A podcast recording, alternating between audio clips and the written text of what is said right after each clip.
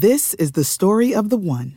As head of maintenance at a concert hall, he knows the show must always go on. That's why he works behind the scenes, ensuring every light is working, the H V A C is humming, and his facility shines. With Grainger's supplies and solutions for every challenge he faces, plus twenty-four seven customer support, his venue never misses a beat.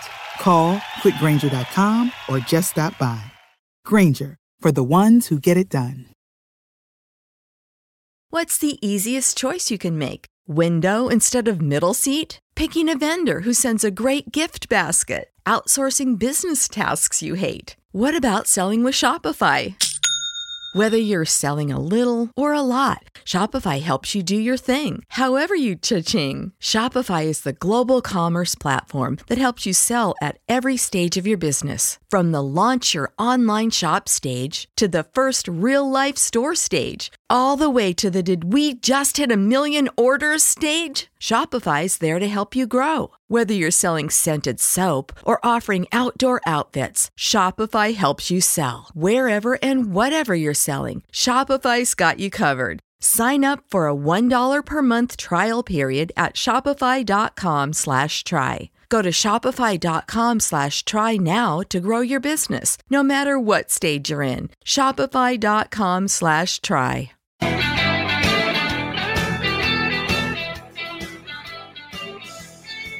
And good morning, football fans. We've got another edition, week two, underway with Birds three sixty-five here on the Jacobs Media YouTube channel. For those of you who linked in on philly voice dot com, we appreciate it. Hope you enjoy a little football with your coffee and your cereal as we get week two underway. It would be the Mac and Mac guys. Yours truly, Jody McDonald, along with my partner, John McMullen. J M, how was your weekend?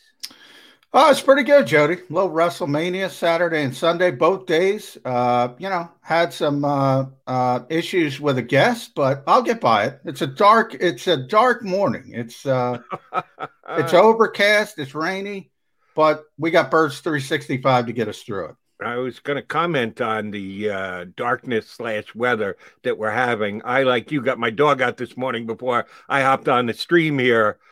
It felt like a day to get ready for some football because yeah, it, really did. It was fall weather. Yeah. This t- Today's weather is supposed to happen the last week of October, yeah. not uh, here in the second week of April. It doesn't feel like spring. It feels like fall, which means we should have a good show today, or I'm just overly optimistic. We shall see how it plays out over the next two hours. All right, when you said I got guest issues, I thought maybe you had somebody over the house for WrestleMania, but you're talking about the show. Uh, you watch WrestleMania by yourself? The wife sit in with you? How do you do no, your no. viewing of WrestleMania? The, the wife is thrilled on WrestleMania weekend because she knows she'll get rid of me for a, a good chunk of the uh, the weekend, and she can do what she wants. So, no, she is not interested at all. She looks at me with those cross eyes. She's like, "What the hell are you doing? What the hell is this?" No matter what, I've been watching it, you know, since the day we met. I love it. You know, she'll never, she'll never get it. So. Yeah, I gotta, I gotta work with that. How about you? Yeah, same thing. My wife has no interest whatsoever. And the funny thing about it is, my daughter, who uh, just within the past year moved out of the house, uh, and she and I had been sharing my uh, man cave down here in the basement. She really likes boxing. My daughter is a fan of boxing, and whenever we'd get a pay-per-view fight, she thought that was the greatest thing in the whole world, that you could pay for a fight and have it delivered directly to your house. So when they'd have mega fights, we'd shell out the money for it. She and I would sit down, and I taught her, hey, if you're going to watch boxing, you have to score every round. You have to watch it as if you're the judge, because if it goes to the cards afterwards, you got to be able to say they got it right or got it wrong. And she and I would both get out a piece of paper and the like uh, and have a great time watching major boxing matches. I tried to get her into wrestling.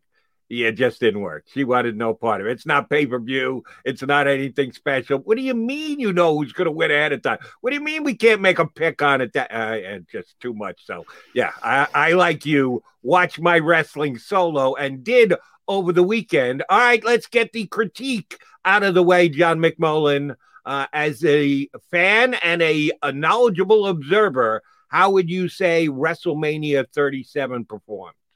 Better than my green screen, so I want to apologize there. I'll fix that during the break. But nonetheless, Um, I, I thought the show was good overall, Jody. So um, I do think, and you mentioned bets, you know, you can bet on wrestling now. They have, they have odds on a sports book. I, what I'm trying to get to though, you're trying to get, you know, people into wrestling. So you know who's going to win. Well, guess what? If you bet the favorite and Drew McIntyre, Bobby Lashley, you took a bath. Yeah. I mean, Drew McIntyre was heavily favored. I thought he was going to win. He didn't win, Bobby Lashley. So Vince McMahon always has those curveballs for you. I thought Saturday night, I thought the the ladies knocked it out of the park. Uh, Bianca Belair, Sasha Banks. Sunday, same thing with the men. The main event, Roman Reigns, Roman Reigns, Edge, uh, Daniel Bryan, phenomenal. Uh, in between, you had good and bad, but you always do. Yeah, you're an easier grader than I am. I thought the main match was a disappointment. I don't think it needed to be a triple threat match. Well, and, I agree with that. I don't like triple threats, but and, and, for what and, it was. You knew Reigns was going to win. You're right. There were a couple of surprises in there, so by the time they got to the final match, Daniel Bryan had no chance to win. They put him in just maybe to rile up the crowd a little bit. It was going to be Edge and Roman Reigns, and most likely Roman Reigns, and that's exactly the way that it played out. It was a good match as far as activity goes, but it was not surprising at the end, so I didn't think that was all that great. Here was my big take. Saturday was better than Sunday, and I think I understand T V production a little bit. You want to build to a crescendo and finish as strongly as possible. Well, they were kind of handicapped in doing that because they put together a uh, final match, uh, primetime match, that wasn't going to work any way you sliced it. I actually thought Saturday was better than Sunday. The cards on Saturday and the matches were better. And I think the Bianca Belair, uh, Sasha Banks match might be as good a women's match as I've ever seen. Yeah, I thought, well, it certainly delivered. I mean, you can make arguments. There were Sasha Bailey. I think that's the best women's match ever from Brooklyn, that first takeover card, which I don't know if you're an N X T fan, but, you know, that's, uh, I think that's the best women's match ever. The the one in Dallas with Charlotte, where Charlotte Flair won the triple threat. But again, I'm with you. I don't necessarily like triple, triple threats. threats. I like I like one on one. So it's in the conversation. I will say that as, as being uh, the best women's match of all time. You know what I think Sunday the problem was? They started out with the two worst matches, and you knew they were going to be the two worst matches on paper. You're a fan to the Fiend. I think he is the worst. I'm saying this right now, Jody. The worst main event character in W W E history. Really? Think about all that. Think about all that history. I think he is just awful. He never delivers. You know, people forget Bray Wyatt and Randy Orton wrestled before WrestleMania. It was awful. And it isn't Randy Orton's fault because that guy can go. So do the math. I like The Fiend. I think it's a good character. Um, I, and I think it's been handled quite well. And I uh, know I said on the weekend, I uh, didn't know if I said it last week, you here on Birds three sixty-five, Alexa Bliss is a wrestler who I've never liked. I always thought she was so blatantly overrated, and they gave her such a big push. And I didn't think she was a great wrestler. I don't think she's great on the mic. She sure as hell didn't deserve her own show to be able to sit down and talk to other wrestlers and extend storylines. But I think she's been great in this character. Acting has been on point. Uh, I just think she's been phenomenal. The stunt that they pulled with her on this weekend, I got no idea what it means. Where do we go from here? What does well, that's, it mean? That's the beauty of pro wrestling, and that's what people don't get. There's no season. There's no off season. It's Monday night, man. It's it's it's a soap opera for, for men. So people who don't understand that part of it, the story never ends. We may get uh, some resolutions tonight on Raw if you're so moved. All right. Uh, we got our WrestleMania talk out of the way. Johnny Mac and I, both big wrestling fans. Uh, we'll do football for the rest of the show. That's a promise for you here on Birds three sixty-five. No major moves in the National Football League. Certainly nothing done by the Eagles over the weekend. But uh, I did follow a couple of major contributors, uh, writer-wise, and guys who uh, covered the league uh, week in and week out. One is uh, one of your guys at Sports Illustrated, Peter King. The other one is Mike Florio at uh, Pro Football Talk. he's still beating the drum for the Eagles having interest in Deshaun Watson. That uh, Joe Banner, Mister Wheeler Dealer, he's uh, kind of laying in the Howie weeds Roseman. now. Howie Roseman. What did I say, Joe Banner? Joe Banner. I got Joe. I Banner wonder why the, you said Joe Banner. I got Joe, Joe Banner on the brain. My bad. Yeah. Uh, Howie Roseman, Mister Wheeler Dealer, um, is just waiting to do something to shock the world and grab the N F L's attention.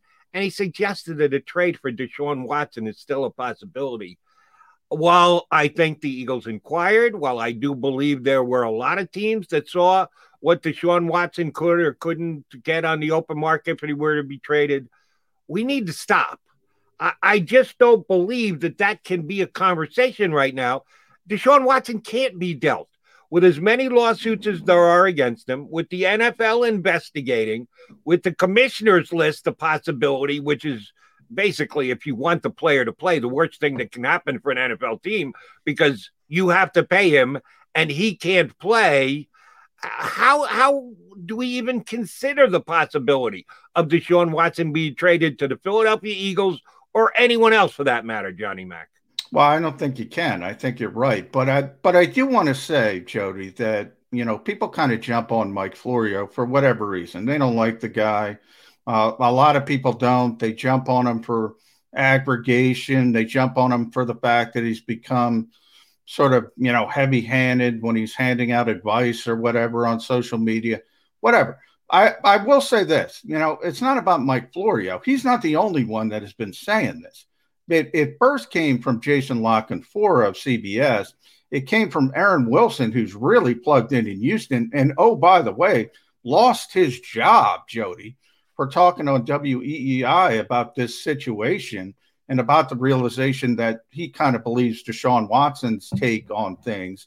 But nonetheless, Mike Florio is hardly the first person that brought this up in the Philadelphia Eagles.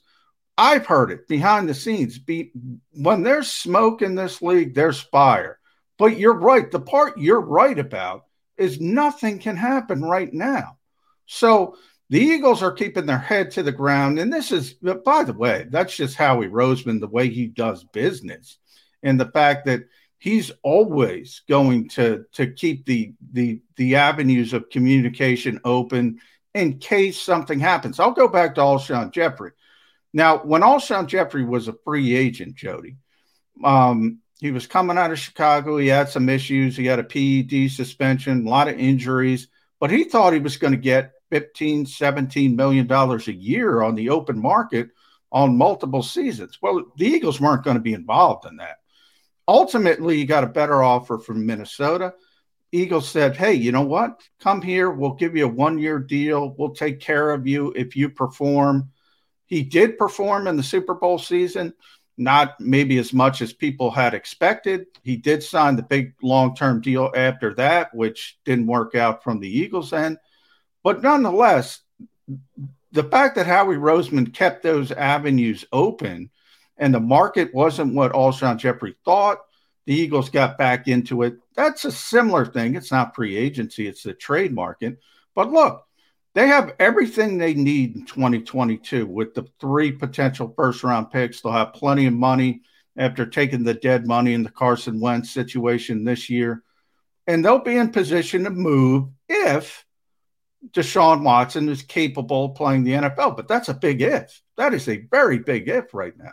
Right, and I know people think that if this deal is going to get done, it needs to get done before the draft, which we're getting dangerously close to. By the way, Rick Serritella, N F L Draft Bible, is going to join us uh, less than ten minutes from now. We'll talk all things N F L Draft with Ricky. Um, it can't get done before the draft. There just aren't going to be resolutions no. before the draft on his lawsuits or the league's response to all that's surrounding Deshaun Watson. So Uh, draft capital will be stuff that can be used next year if a deal can be made, but it's not going to be made for six months.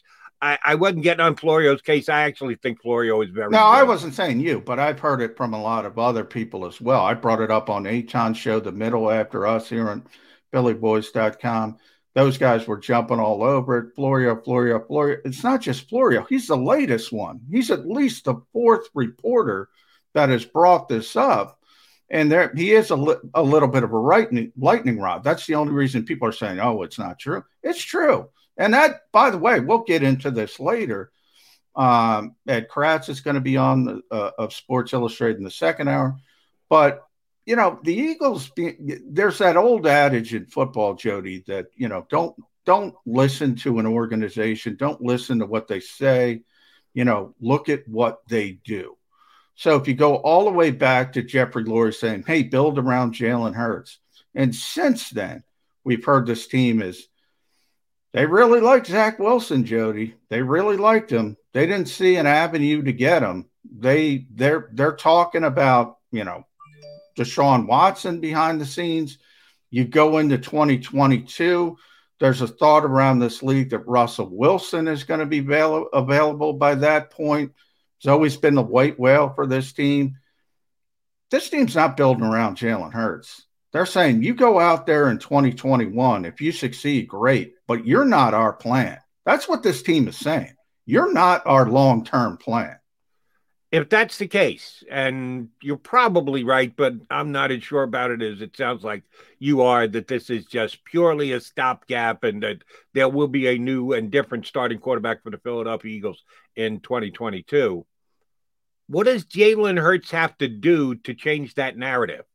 If they're saying one thing, but you uh, you believe, they actually believe uh, complete another, that it's going to be a quarterback who's on another team or they're going to revisit in the draft. By trading down from six to twelve, they basically acknowledge a quarterback is not a priority or they don't love this quarterback draft other than maybe a Lawrence or a Wilson. Um, so it's going to be a year before we find out that the Eagles are going in another direction at quarterback. Or Jalen Hurts could go out and kill it this year. If that's the case, how good is good? How good does he have to be for the Eagles to say, forget about the white whale, as Johnny Mack calls him, Russell Wilson, or next year's quarterback class, or Deshaun Watson? We got our guy, and his name's Jalen Hurts. How good does he have to be? Well, in a lot of ways, that might be the best case scenario because Jalen's on his rookie deal. He'd be cheap. You'd have him cost effective. You can then build around him on the back end of the roster. So in a lot of ways, I think that would be the best case scenario for the Philadelphia Eagles. But while I say that, you know, he's not going to have a, a great supporting cast when it comes to skill position players. We're, we're far enough along. I think there's hope that the offensive line is going to be really effective. I think there's hope.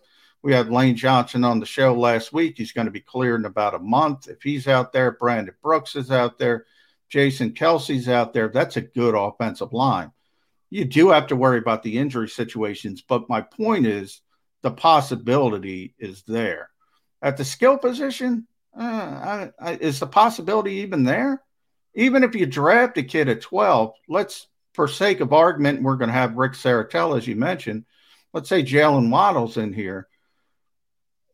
As a rookie, to expect him to be as effective as, say, a Justin Jefferson or even a D K Metcalf the year before, that's probably pie in the sky. And even if it is, what about the complementary pieces? Um, I, so I don't think he's going to have a ton of help when it comes to the skill positions. But I will say, look, that's his opportunity, Jody. If he's playing well, nobody's taking him off the field. He has, I mean, if he's playing well, nobody's taking him off the field. But I do think you're going to have to grade him on a curve. So if you're looking for thirty-five touchdowns and four thousand yards, it's not coming with that skill position group. So you, you you have to temper the expectations. The Eagles know that, by the way. You don't think the flash in the pan that was Travis Fulgham is going to be able to build on last year and become a superstar wide receiver? Is that what you're I, telling me? Hey, they need, by the way, they need. So if you're looking at, you know, X and Z and the slot receiver, they need three new receivers. Travis Fulgham's in that conversation with J J Ortega-Whiteside to take over that Alshon Jeffery X role. You know, Jalen Reagor, he'll probably be the Z unless you bring somebody else in. And then you talk about Greg Ward. I love Greg Ward as a as a player, as a person, Jody. But, man, if you're playing Greg Ward as your starting slot receiver, you're not good enough. They got to improve that position. Agreed. I'm with you. I'm a Greg Ward fan, and he's the most reliable receiver that the Eagles have had basically two years running, and that says a lot, but he's just not a, a big big enough play guy. They need, a, if if Greg Ward should slide, you better have two serious studs on the outside, and they don't have that just yet. Uh, but they got two top tight ends, and I say two because until Zach Ertz is traded, I'm going to beat the drum for Zach Ertz is staying. When we had Lane Johnson on last week, I asked him about Zach, and he said, I'd love to see him stay. One happy guy right here if Zach Ertz stays, and uh, he would talk to him and try and talk him into it. Uh, he's still here, although there have been reports that it's only a matter of days before Zach Ertz gets traded. It still hasn't happened, so I'm holding out hope that that's still the case that Zach Ertz is, out, is back because I still think he's got high-quality football left in him. I think he's going to play much better this upcoming year than he did this past year, and I'd rather see him do it in Eagle Green than somewhere else. We'll see how that shakes out. All right, we are the Mac and Mac guys. This is Birds three sixty-five. We've still got uh, plenty of time to talk up Eagles football, N F L football, and N F L draft because we're looking forward to talking to our first guest of the week. That would be one Rick Serritella, the creator, the editor, the chief cook and bottle watcher of N F L Draft Bible dot com. I've had Ricky on my shows for a decade now. He's as good as there is when you're talking N F L draft. Rick Serritella joins us next here on Birds three sixty-five. If you missed any of today's show on the Jacob Media channel, listen to the podcast on your way home. Available on YouTube, Apple, and Spotify. Welcome to the Wildwoods, the perfect place where you can safely do everything or nothing at all. Catch a wave, take a nap, go for a drive, grab a bite. It's your vacation, and we're doing everything we can to make it a safe one. The Wildwoods, your vacation, your way. The, the middle. The middle. Yo, bro, I know we're going to get on that, but I I, I got to say happy birthdays to the to the kids in the stream. You know what I'm saying? We we looking, we checking it out. Happy birthday to your, your kids, man. You know what I'm saying? To who? The kids, man. I'm watching the stream, man. What stream? It's double birthdays. You got to keep your eyes yeah, off that stream. Yeah, seriously. You, no, you have a conversation with the stream, and nobody has any idea what you're talking about. You got to give us That's a heads up. Get you hip to it. Because they get you hip to it. No, no, no, no. We I, have no I'm idea what you're talking bro. about. So now we're in the middle of something, and it's like, whoa, whoa, whoa! Happy right. birthday! Happy birthday yeah. to who? I have no idea what, what's what's going on right now. I, I can just imagine people listening on Sports Map Radio, just like, what did he just say? Who's Play action to? real. Play action real. His son Nick. Happy birthday, bro! And all right. Now, now everybody's got a birthday. Joey B's daughter, sixteen today. Yeah. I mean, calling B S today. Seriously, this is like A C Green selling that he right. was a virgin back with Showtime. The Middle with Eitan Shander, Barrett Brooks, and Harry Mays. Weekdays from eleven a.m. to one p.m. Eastern. The International Brotherhood of Electrical Workers, Local Union ninety-eight, is a proud sponsor of The Labor Show with J-Doc and Krause every Saturday night from six to eight p.m. I B E W Local ninety-eight's highly trained and superbly skilled electricians are the best in the business, setting the highest safety standards in the electrical industry. So when you're planning your next industrial, commercial, or residential project, choose an I B E W Local ninety-eight union contractor. Learn more at I B E W ninety-eight dot org. The future waits for no one, so we refuse to wait for it. We're not just pilots and engineers. We are pioneers. Today, battles are waged in nanoseconds, and planes are piloted from the other side of the world. We turn night into day and fly missions in space. The future's not coming. It's already here. This is the future. Join us and be the future. D A T L E S E O! Jody Mag. The legendary sports talker joins forces with N F L insider John McMullen. Start your morning with Johnny Mac and Jody Mac across the Jacob Media Network.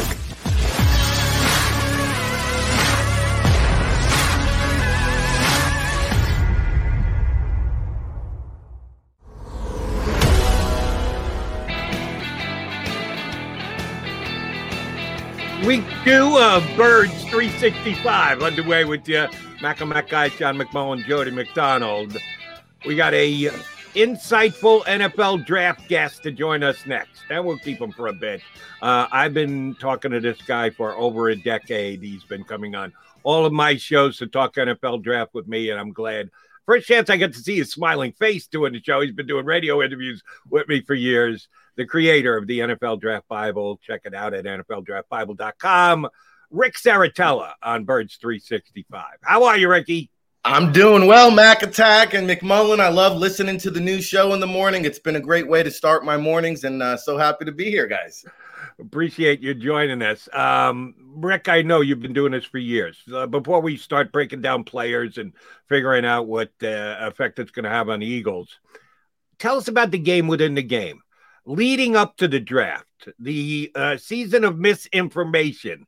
Uh, it's always fun to try and read between the lines with what teams are playing. We know it's a quarterback-heavy draft at the top. There's already been one big trade, which included the Eagles.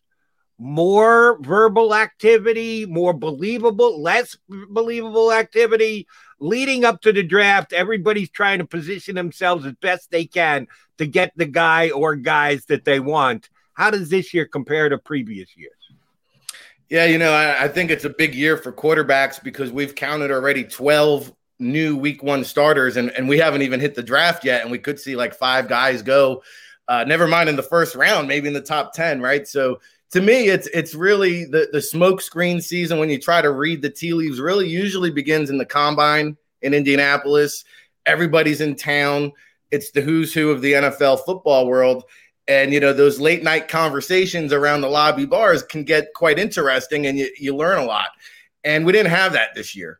And so even with the uh, pro day circuit, which we didn't have last year, but we did have this year, it was still somewhat limited, especially for the media, you know, to get access to the teams, to the players. COVID has just created so many loopholes. So I think from a media standpoint, it's been kind of hard to get reliable information. And when you do, it's been hard to confirm it with a second source. I think what you're seeing right now, you know, there was legitimacy to the Jets' love affair with Zach Wilson. G M Joe Douglas wanted to, you know, poke and prod and see these guys up close and in person at their pro days before he pulled the trigger on that deal. Now, uh, or, or, or yeah, on the Sam Darnold deal. Now the 49ers, this one has got me, guys, because to me, I'm looking at it like, okay, I go back to Kyle Shanahan, the offense he was running with R G three his rookie year in Washington. That was an unstoppable offense before R G three was injured. Trey Lance is a guy that can do a lot of similar things. So to me, that would be the most logical choice. Hey, we still got Jimmy G. It's a reasonable contract at twenty-five, twenty-six million compared to some of the others. Hand the keys to the Cadillac over to Trey Lance. But then John Lynch, Kyle Shanahan, they're at uh, Mac Jones pro day over Justin Fields, and I'm hearing Mac Jones is the guy. And then you go and look at the Vegas odds, and you say, hey, these guys are pretty good. They're usually not too far off the mark. And according to the odds makers in Vegas, Justin Fields is the favorite to be the third quarterback off the board. So I, I, I, I am completely confused at what the 49ers are going to do with that number three pick. Yeah, Rick, you bring up a good point. I think a lot of people go back to Kyle Shanahan and Matt Ryan and assume the, the Mac Jones. And I think there's some, obviously they're very interested in Mac Jones, but he has been successful with other types of quarterbacks as well. So to me, obviously that's where the draft starts. It's going to be so interesting, even more so Atlanta at number four. Then what do they do? Do they get out? Are we going to have quarterback one, two, three, four for the first time in the Super Bowl era? But before you get into all that, and get into all that because I want you to, but you mentioned the difference in this year with your preparation. I'm asking all the draft guys, how much different has it been? How much more difficult has it been to get real information? Because I got to tell you, Rick, I've never seen more four threes in my life. Everybody's a track star out there. Yeah, and every, and that's why we love the combine, right? It's the ultimate apples to apple, orange to orange comparison. Everybody's running on the same turf for a thirty-year period. We have all this data that we can go back, and you have the laser times to kind of back it up.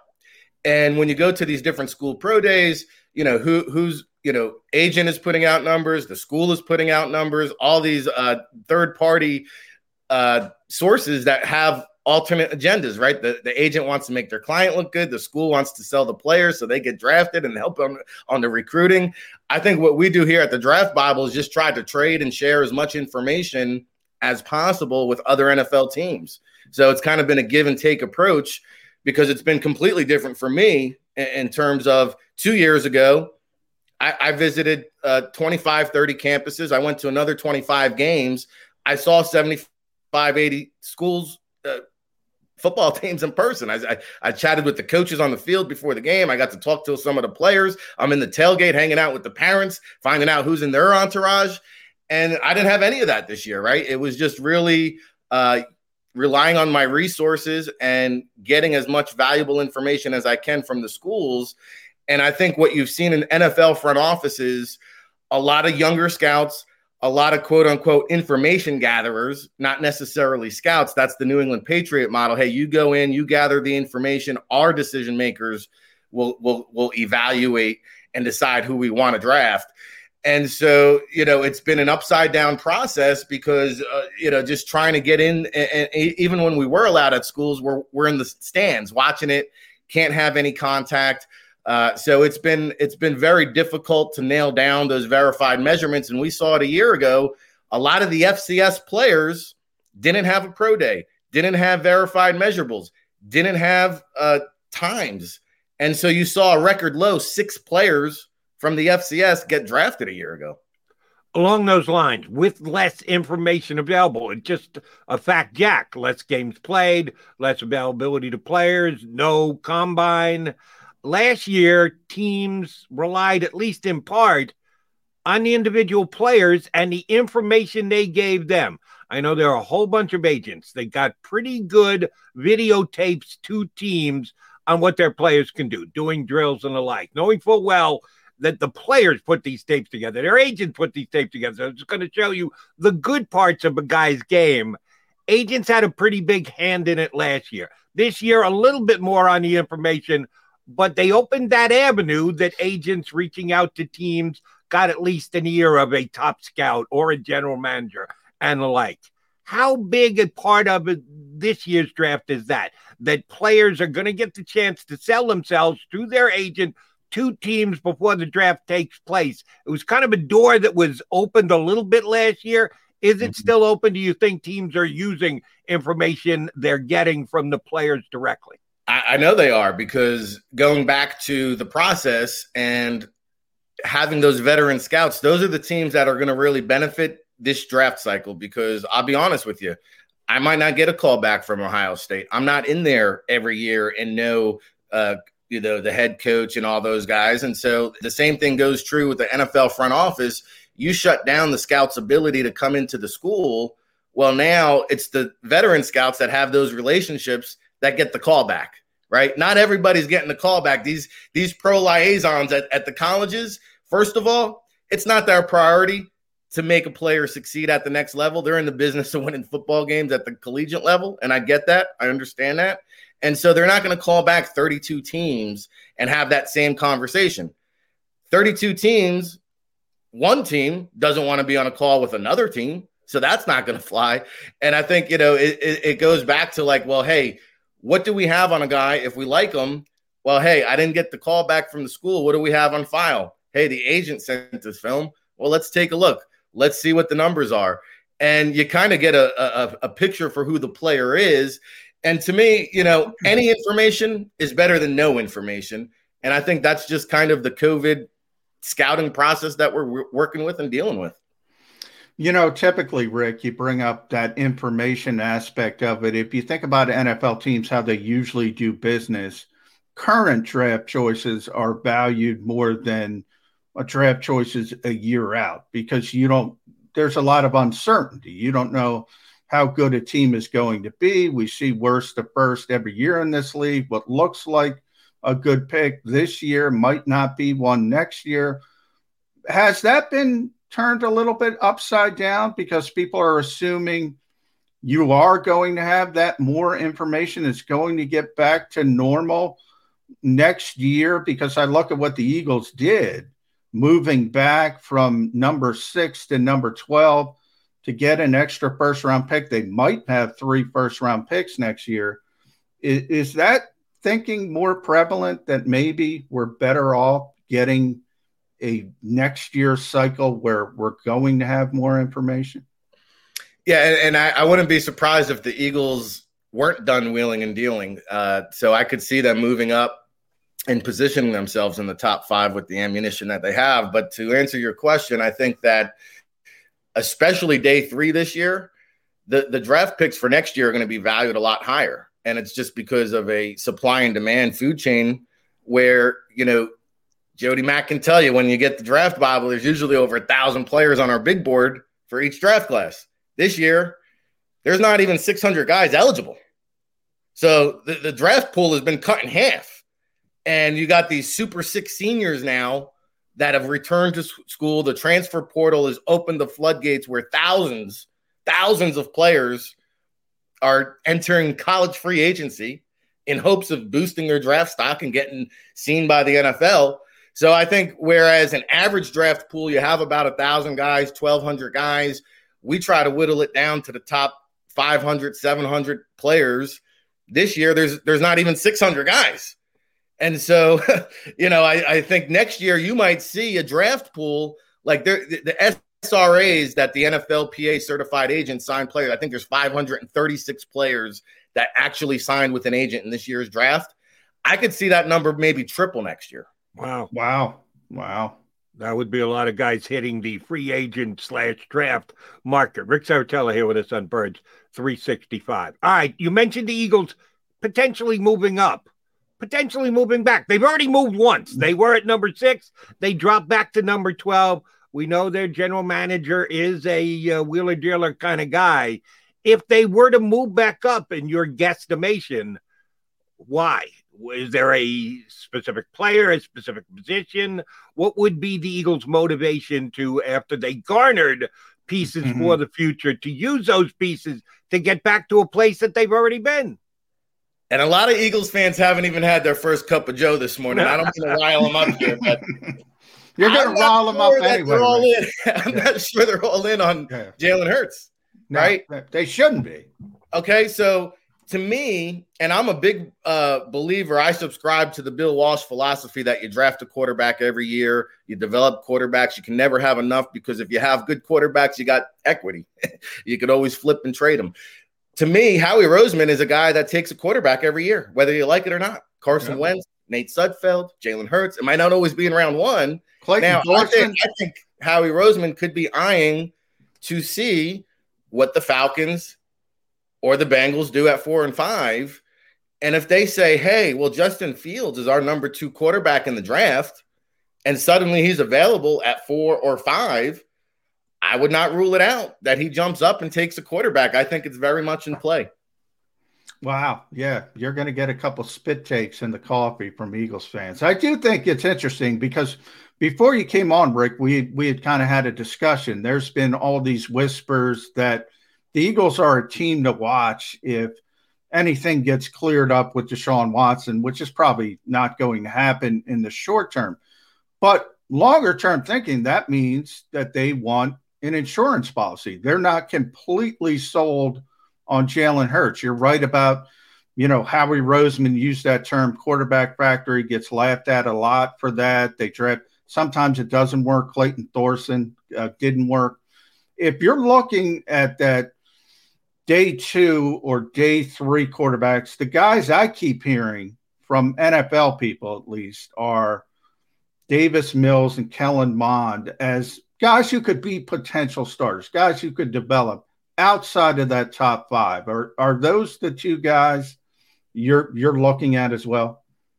Yeah, and, and I would not be surprised if Kellen Mond sneaks in the back end of the first round wow, wow. with one of these teams that that are looking, you know, they didn't they didn't get one of those tier mm-hmm. one guys, but you look around the league, all these aging quarterbacks.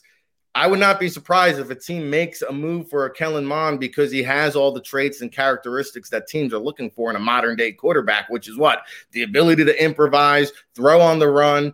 I think there was a, a lot of concern coming into this season about Kellen Mond's pocket presence, his awareness, his decision-making, and you saw him make great strides this year, have a couple of big-time wins. And so Kellen's Mond, uh, Kellen Mond's stock kind of escalated. Whereas Davis Mills, there was a lot of, I don't want to say expectations, but maybe hope that he could be one of these round one guys. I think he got a little bit of a raw deal with the Pac twelve because it was off again, on again, canceled games. A little bit hard to kind of uh, hold that against him, but he flashes big-time arm talent. He's a very cerebral guy, obviously, going to Stanford. He actually did an individual pro day workout during the week of the Senior Bowl. His agent, Joe Siegel, coordinated and planned that very strategically, which could help boost his draft stock if he got in front of enough N F L teams. So I do think it's Kellen Mond, Davis Mills, kind of in that tier two. And there's probably going to be somebody that falls in love enough with Kyle Trask from Florida to, to take him somewhere on day two. I think uh, Trask would be my favorite in that group, but uh, I don't know that the Eagles going to be in position. Take get take any of those guys if they go day two. I'm looking more at day three, and we'll get uh, to that uh, somewhere down the road. All right, Ricky, you said the Eagles could move up. Let's let's work from the premise they stay at twelve. They don't move up. The pick is there at twelve. It's their pick to make. I think cornerback is a big uh, priority for them. Horn, Surtain.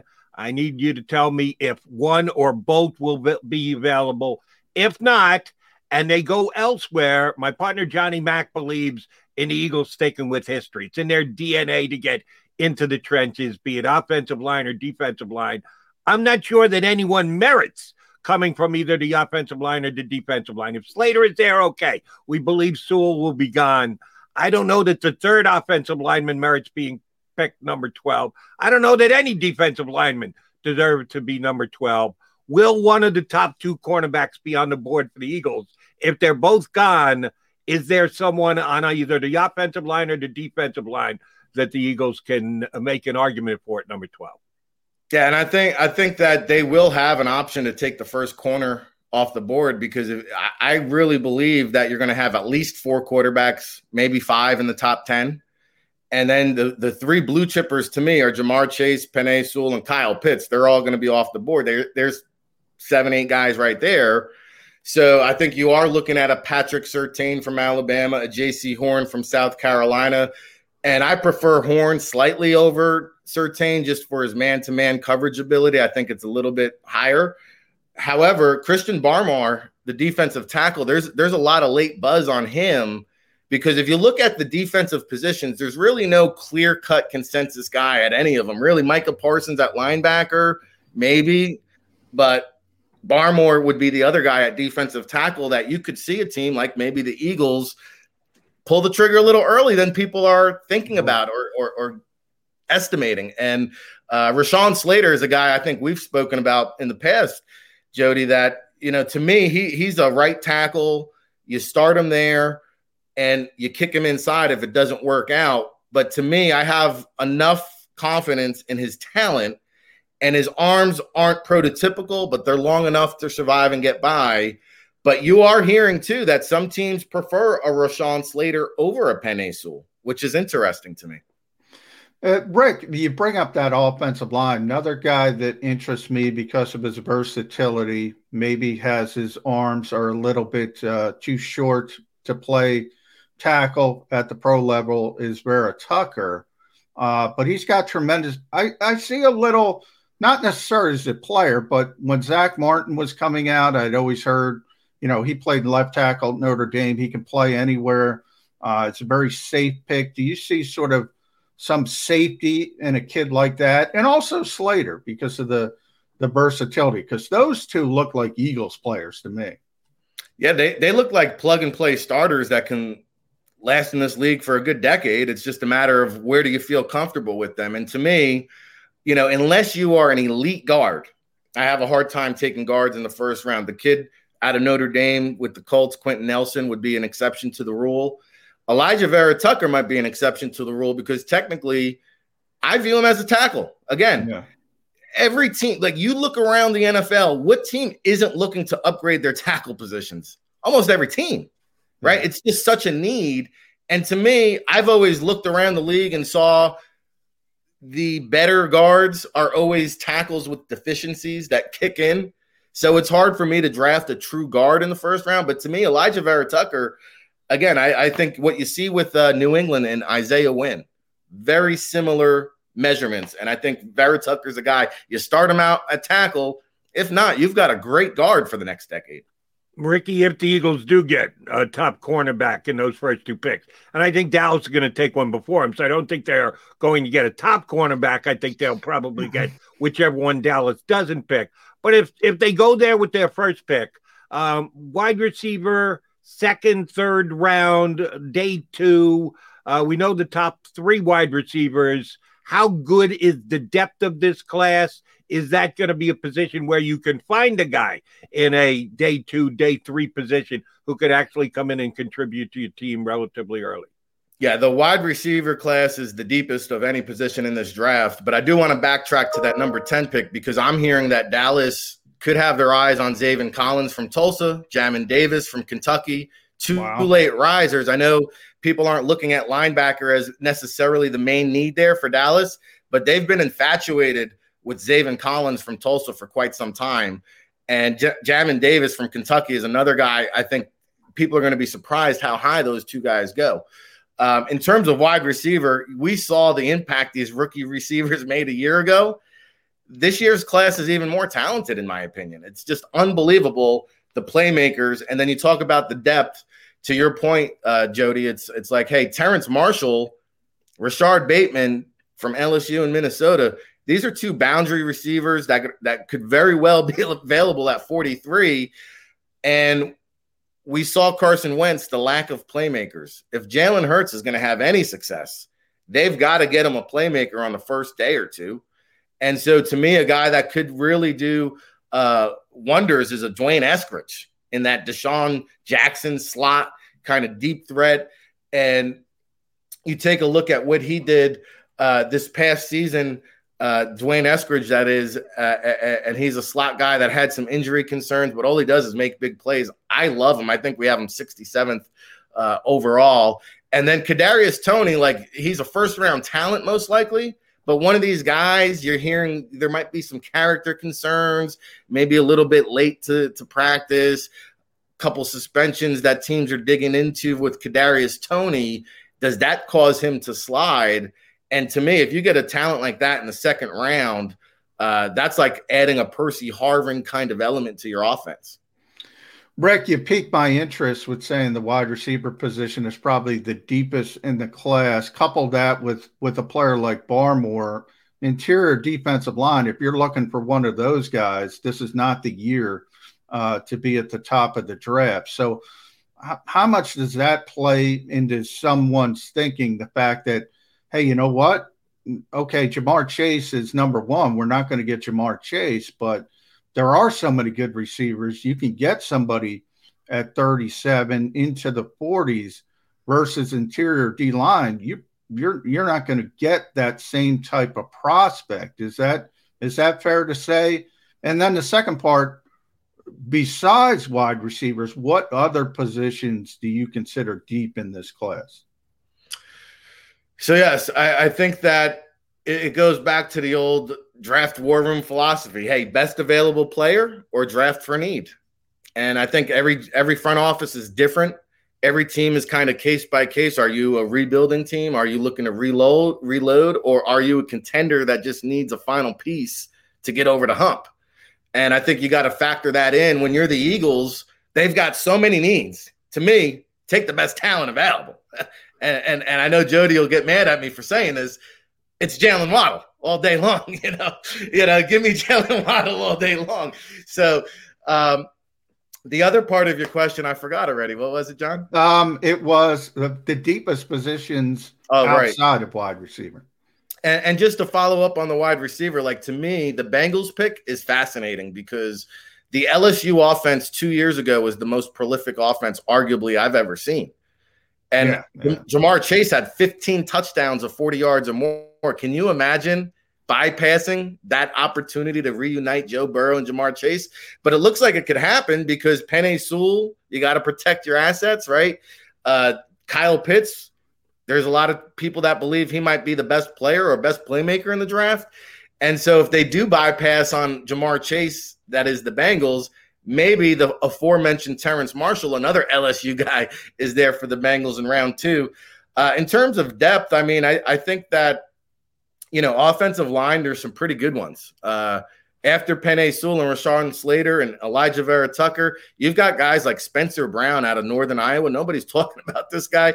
He's a first-round lock. Uh, he's a plug-and-play guy that has huge upside, and he's a big giant, six foot eight, jolly green giant. Um, you talk about Creed Humphrey, the center. Uh, he's a guy that's going to go really high. Quentin uh, Quinn Manners, the gut from Wisconsin Whitewater, D three. Mm. Uh, he's a guy. I, I think the offensive line is full of depth. And on the defensive side, I, I would probably say uh, the linebacker position is now starting to grow on me with all the guys we mentioned. Micah Parsons, Zaven Collins from Tulsa, Jamin Davis from Kentucky, Nick Bolton from Missouri. These are all potential first-round picks at the linebacker position. Yes, I have my own draft uh, philosophical standpoint. That is, give me the best football player. Don't worry about the best athlete. Give me the best football player. And at wide receiver, that's Devonta Smith in this year's draft. But I digress. Uh, different philosophical question for you.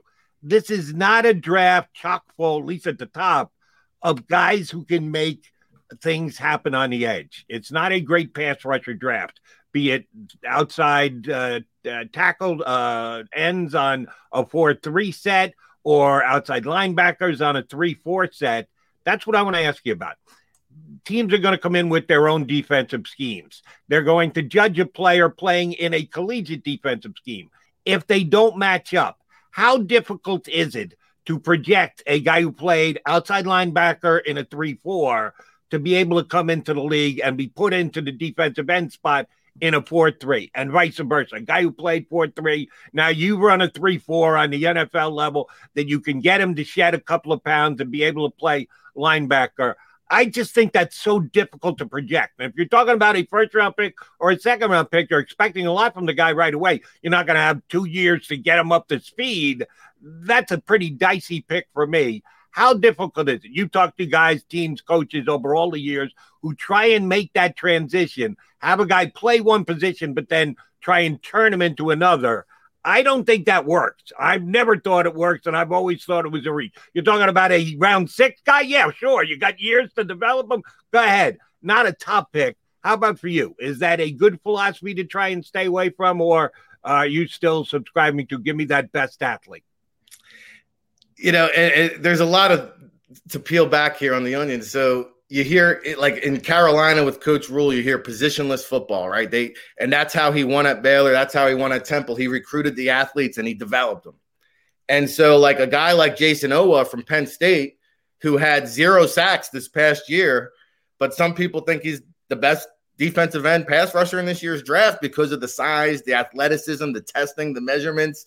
Uh, you can get hurt pretty badly. Just think about Mike Mamula, right? Um, you know, and, and you can get pretty hurt going off of measurables. I think it's become easier uh, in the modern day N F L because of how many teams now run almost like a hybrid base. And so you see a lot of hybrid defenses around the league. And I think back in the day, these guys were called tweeners. Now they're called hybrid players. And it's like, hey, let's just try to find a way to get them after the quarterback. I go back to Von Miller when he came out. At the time, I said, he's too small to play defensive end. He's a stand-up thirty-four outside rusher. And at the time, Denver was running a forty-three base and played him at defensive end. They made it work. And I think it's just a matter of stop trying to fit a, a square peg into a round hole. And if the coaching staff can adapt and utilize the player's skill set and put them in position to succeed, well, then that's where I think a player succeeds and fails. Now, I think from an evaluation standpoint, this is where the front office of a, a, a, the scouting department and the coaching department will collide, because from an evaluation standpoint, scouts have these cutoff measurements. And, you know, I go back to a guy like Cam Gill from Wagner a year ago who set the F C S sack record, but he had thirty, thirty-one inch arms. And I couldn't find a single N F L scout to buy buy in on this kid. Not a single one. They said he's too short. He's pigeonholed. We can't play him at defensive end. He's, he doesn't have the experience at outside linebacker, and he doesn't play special teams. So we got no use for him. Well, fast forward, you know, ten months later, he's in the Super Bowl there with Shaq Barrett, party in the backfield, collecting sacks. Mm-hmm. And so, like, this year's draft, I think Gregory Rousseau is probably the most polished four three hand in the dirt defensive end. Now, I spoke to Manny Lawson, uh, not Manny, I spoke to Coach uh, uh, down there at Miami, Diaz, Coach Manny Diaz at Media Day a couple years ago, and he goes, Gregory Rousseau is a Manny Lawson clone who he coached at N C State. And so I'm saying to myself, okay, well, that's a pretty good player, but if I'm taking Manny Lawson at ten or eleven, I, I don't know how much value that is. So that's where you got to be careful. Team, you know, need versus best available player. I think Azeez Ojulari from Georgia is, is very much in the mix, kind of in that Von Miller mold. Uh, very similar Scott size and skill set, athleticism. So those are kind of the guys I think we're looking at here in round one.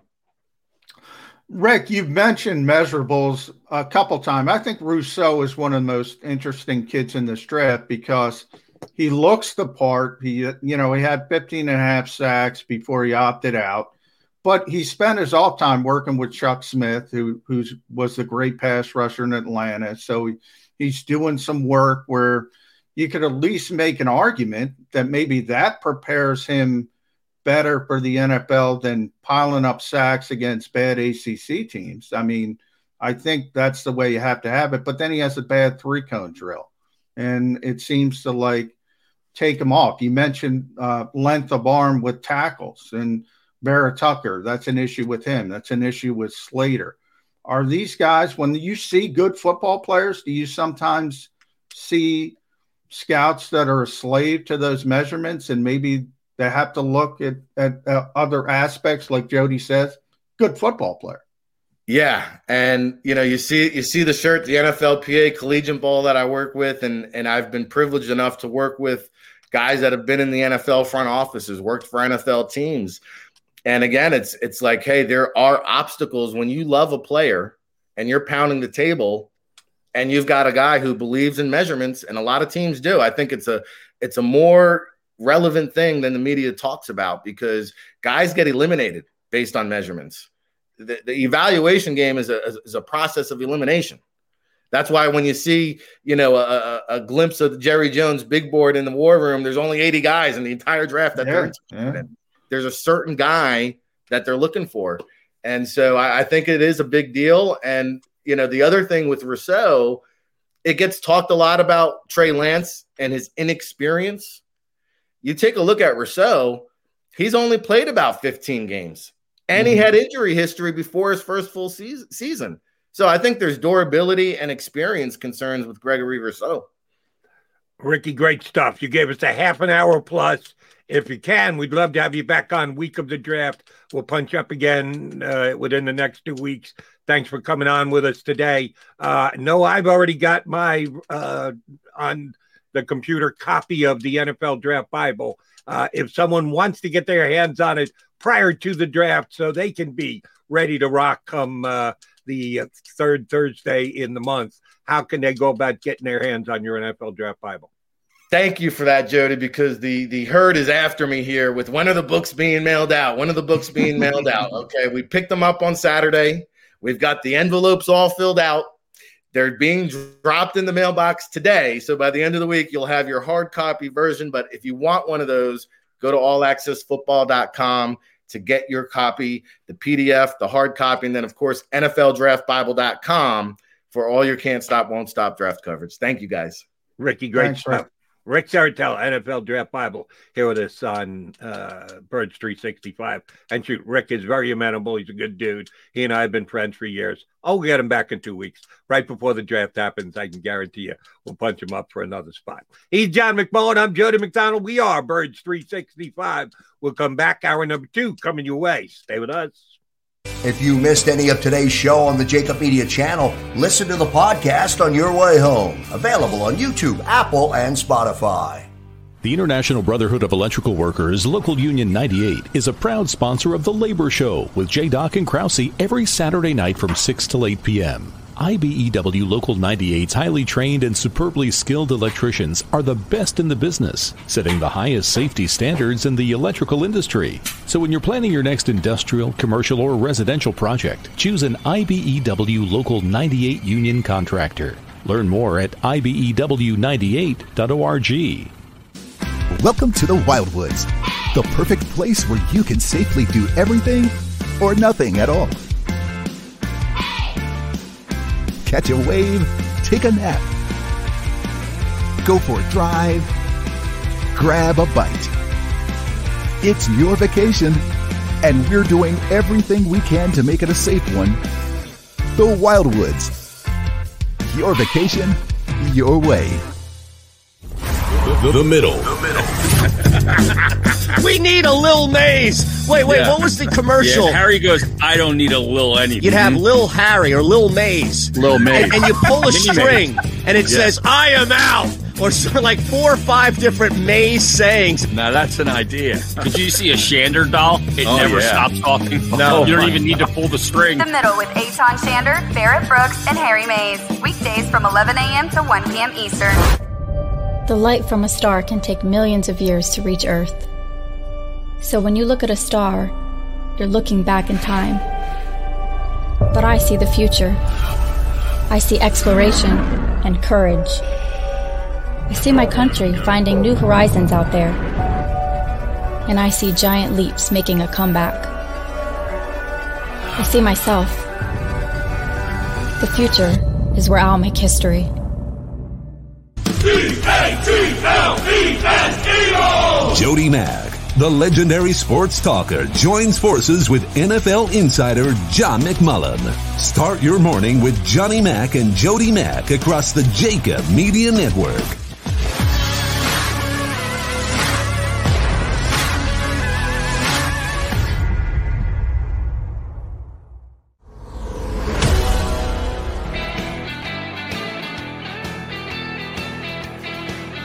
We are your Mac and Mac guys here on Birds three sixty-five on the Jacobs Media YouTube channel and philly voice dot com. All you got to do is hit the link and you got your Mac and Mac guys for your morning football cup of coffee. Uh, we thank Rick Serritella from N F L Draft Bible for coming on and giving some real good insight and info on guys in the draft, and also an opinion that don't be surprised if Howie Roseman isn't done. He's already backed up in the draft. From number six to number twelve, not impossible that he does an about face and moves back up in the draft when we're on the clock on draft day. I will not dismiss it as a possibility, but Rick was talking about maybe getting back up to number five. Well, you already had six. Now you're moving up to five in case one of the quarterbacks the Eagles may like a lot does drop down. I, I just don't see it. I'm with you. You said it earlier here on today's episode that they're going to give Jalen Hurts this year. It might be just a one-year wonder thing. If they don't get wowed by Jalen Hurts, they can go in a lot of different directions at the quarterback position for twenty twenty-two and beyond. But I do not believe they're moving back up to get a quarterback. If they really liked the quarterback, they would have sat at six and then been strategic about potentially moving up from there to get the guy that they wanted as a quarterback. I just don't think he exists. But I don't dismiss Rick's idea of, you know, how he prefers to be aggressive rather than regressive and or less aggressive. And he's already done that by moving back to number twelve. What's the chance they do move up a slot or two or three or four? Not in the quarterback range, assuming three of the quarterbacks, if not four of the quarterbacks, if not five of the quarterbacks are off the board before the Eagles' original pick at six comes up. And I do think there's an outside chance all five of the first five picks are quarterbacks. Um, who do you think they'd be targeting? Do you think that Howie Roseman would have the gravitas to move up one slot, two th- slots, three slots? I don't think he wants to give up a first-round pick in any of the no, future years, no. but a combined second, a third, a second, a fifth, something like that. Do you think that is potentially in the offering for the Birds? Um, look, I, I think we talked about it with Deshaun Watson. I, in a lot of ways, I think Howie Roseman gets in people's heads around this league. They're always looking at Howie Roseman. They're thinking about who's going to move, who's going to move. Howie Roseman is in that conversation because of his history. It has slowed down a little bit, though, Jody. It's not the same as it once was. He, when he was wheeling and dealing, when he was Trader Howie, when he was moving all over the board, not only – you know, with trades, but also the draft and free agency. Look, they're not taking eleven players. They have eleven picks. they're going to move up and down the board at some point. So if there is one player, and it might be, you know, Sewell, Rick mentioned uh, Penei Sewell. I think he's the best position player in this draft. Do you? If for some reason, yeah, I think he's Trent Williams. I think he's the next Trent Williams. If if some reason he starts falling down the board because of those quarterbacks you mentioned, there's an outside chance, one, two, three, four, five. So you start to push down the board. If other guys are interested, the Bengals and Ja'Marr Chase and having that reunion with Joe Burrow, and he starts pushing down the board more. Uh, Rick also mentioned there are certain teams that like Rashawn Slater better. I think they're nuts, but nonetheless, all of a sudden he starts to slip down the board. And you're saying, Howie Roseman, wow, we can we can get this kid. Let's go up a couple spots.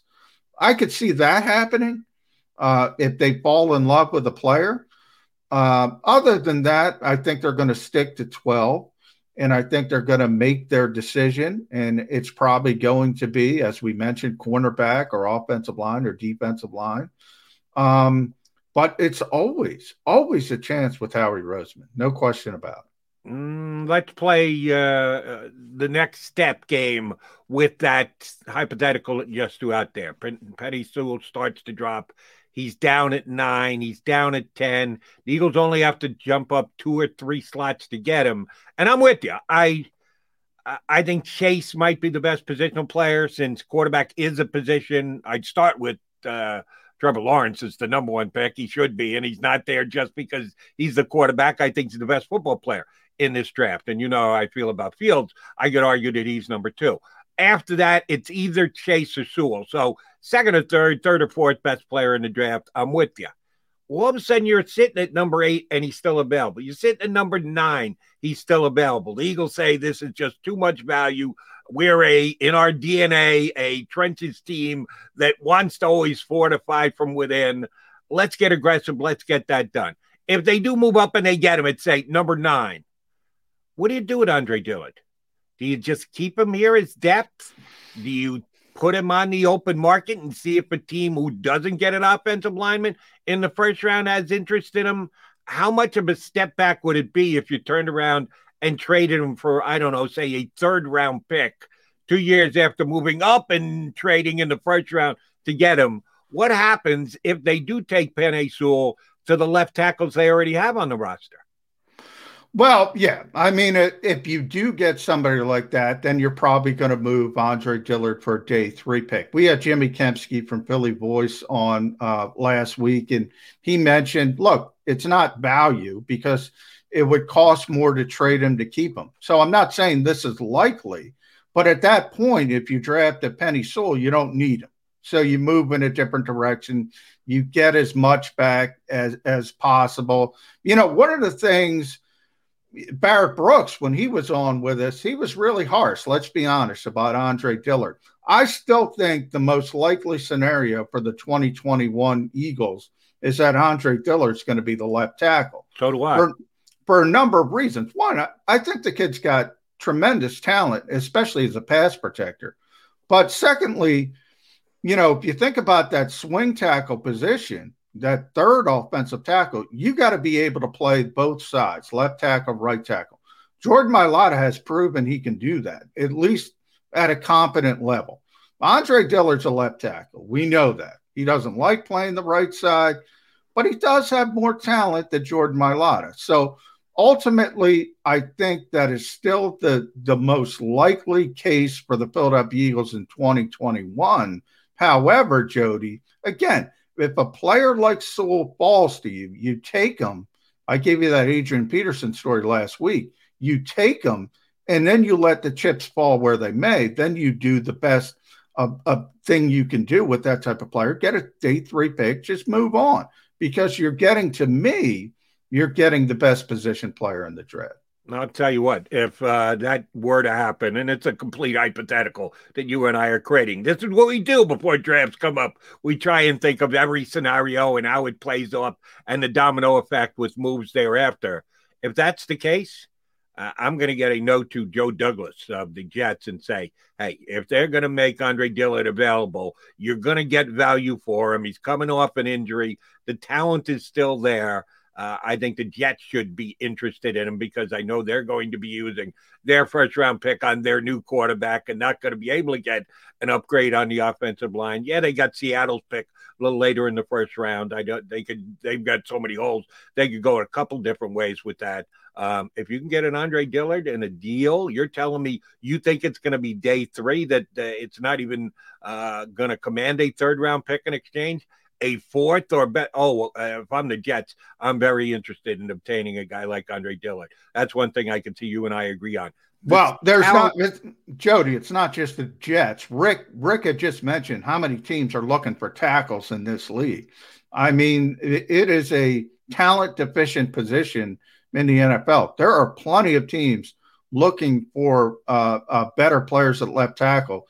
The Eagles will surely have a market for Andre Dillard. They'd have a market for Jordan Mailata. I mean, teams are looking for offensive tackles. So it's not like my point is if that situation comes up, and it could be Rashawn Slater, could be Vera-Tucker even. If that situation comes up, it doesn't prevent you from, from taking that player because you know you'll be able to move another asset because other teams are so – Uh, have such a dearth of talent at the offensive tackle position.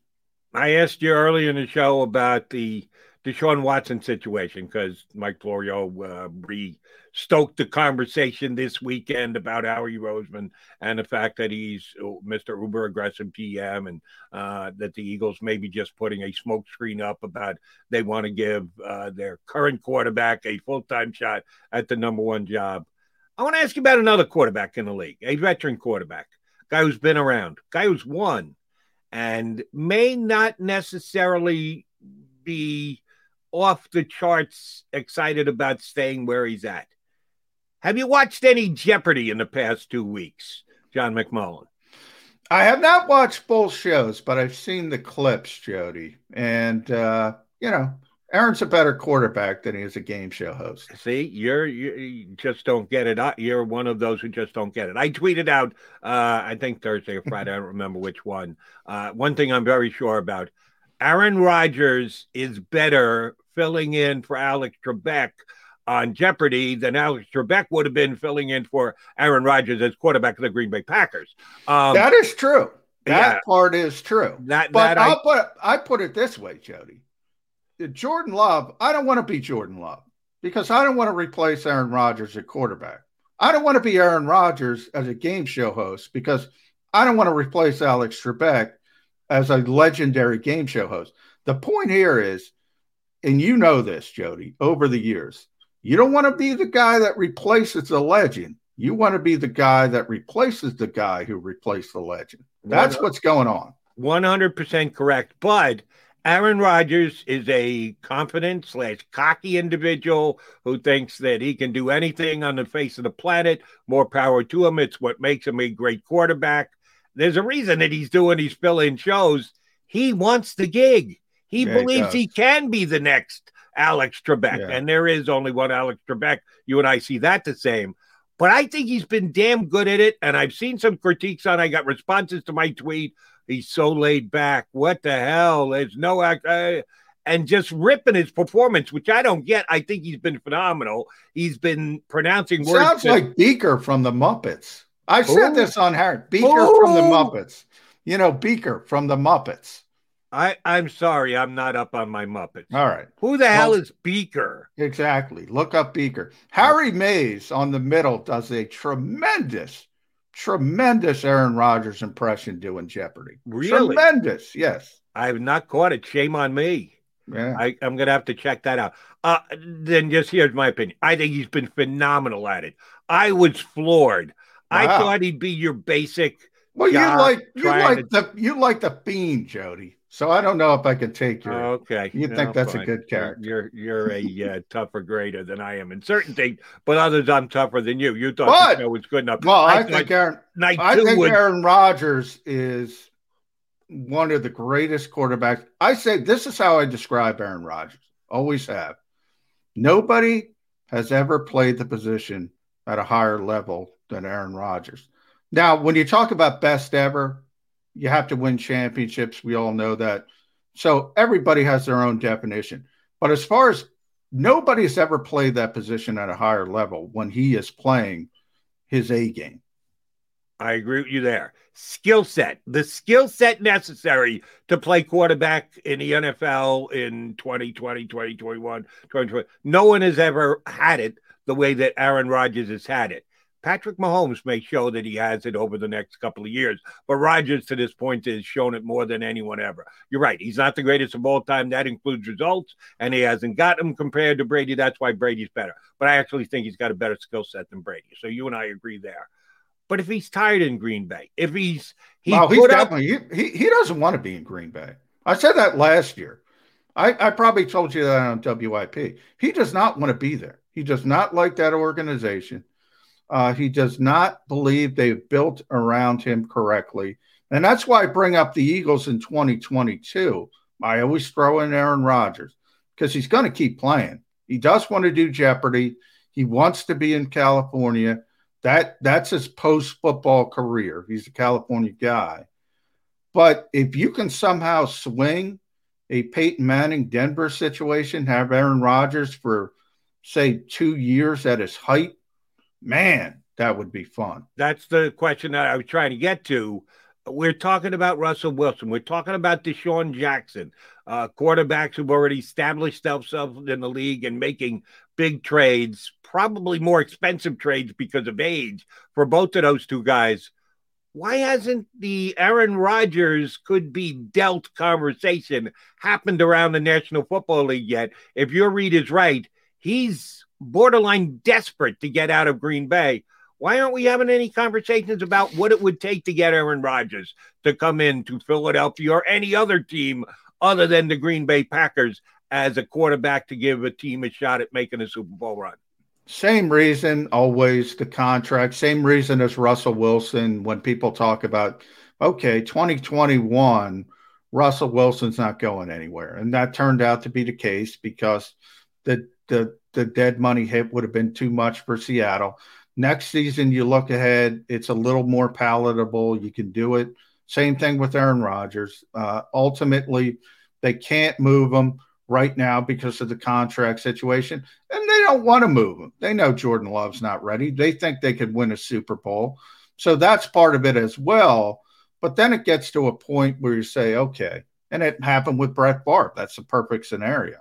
Um, now, you know, I always say Packers fans are the most spoiled football fans in the world because, spoiled. yeah, they've had Hall of Fame quarterback play for over a quarter century, uninterrupted, uninterrupted.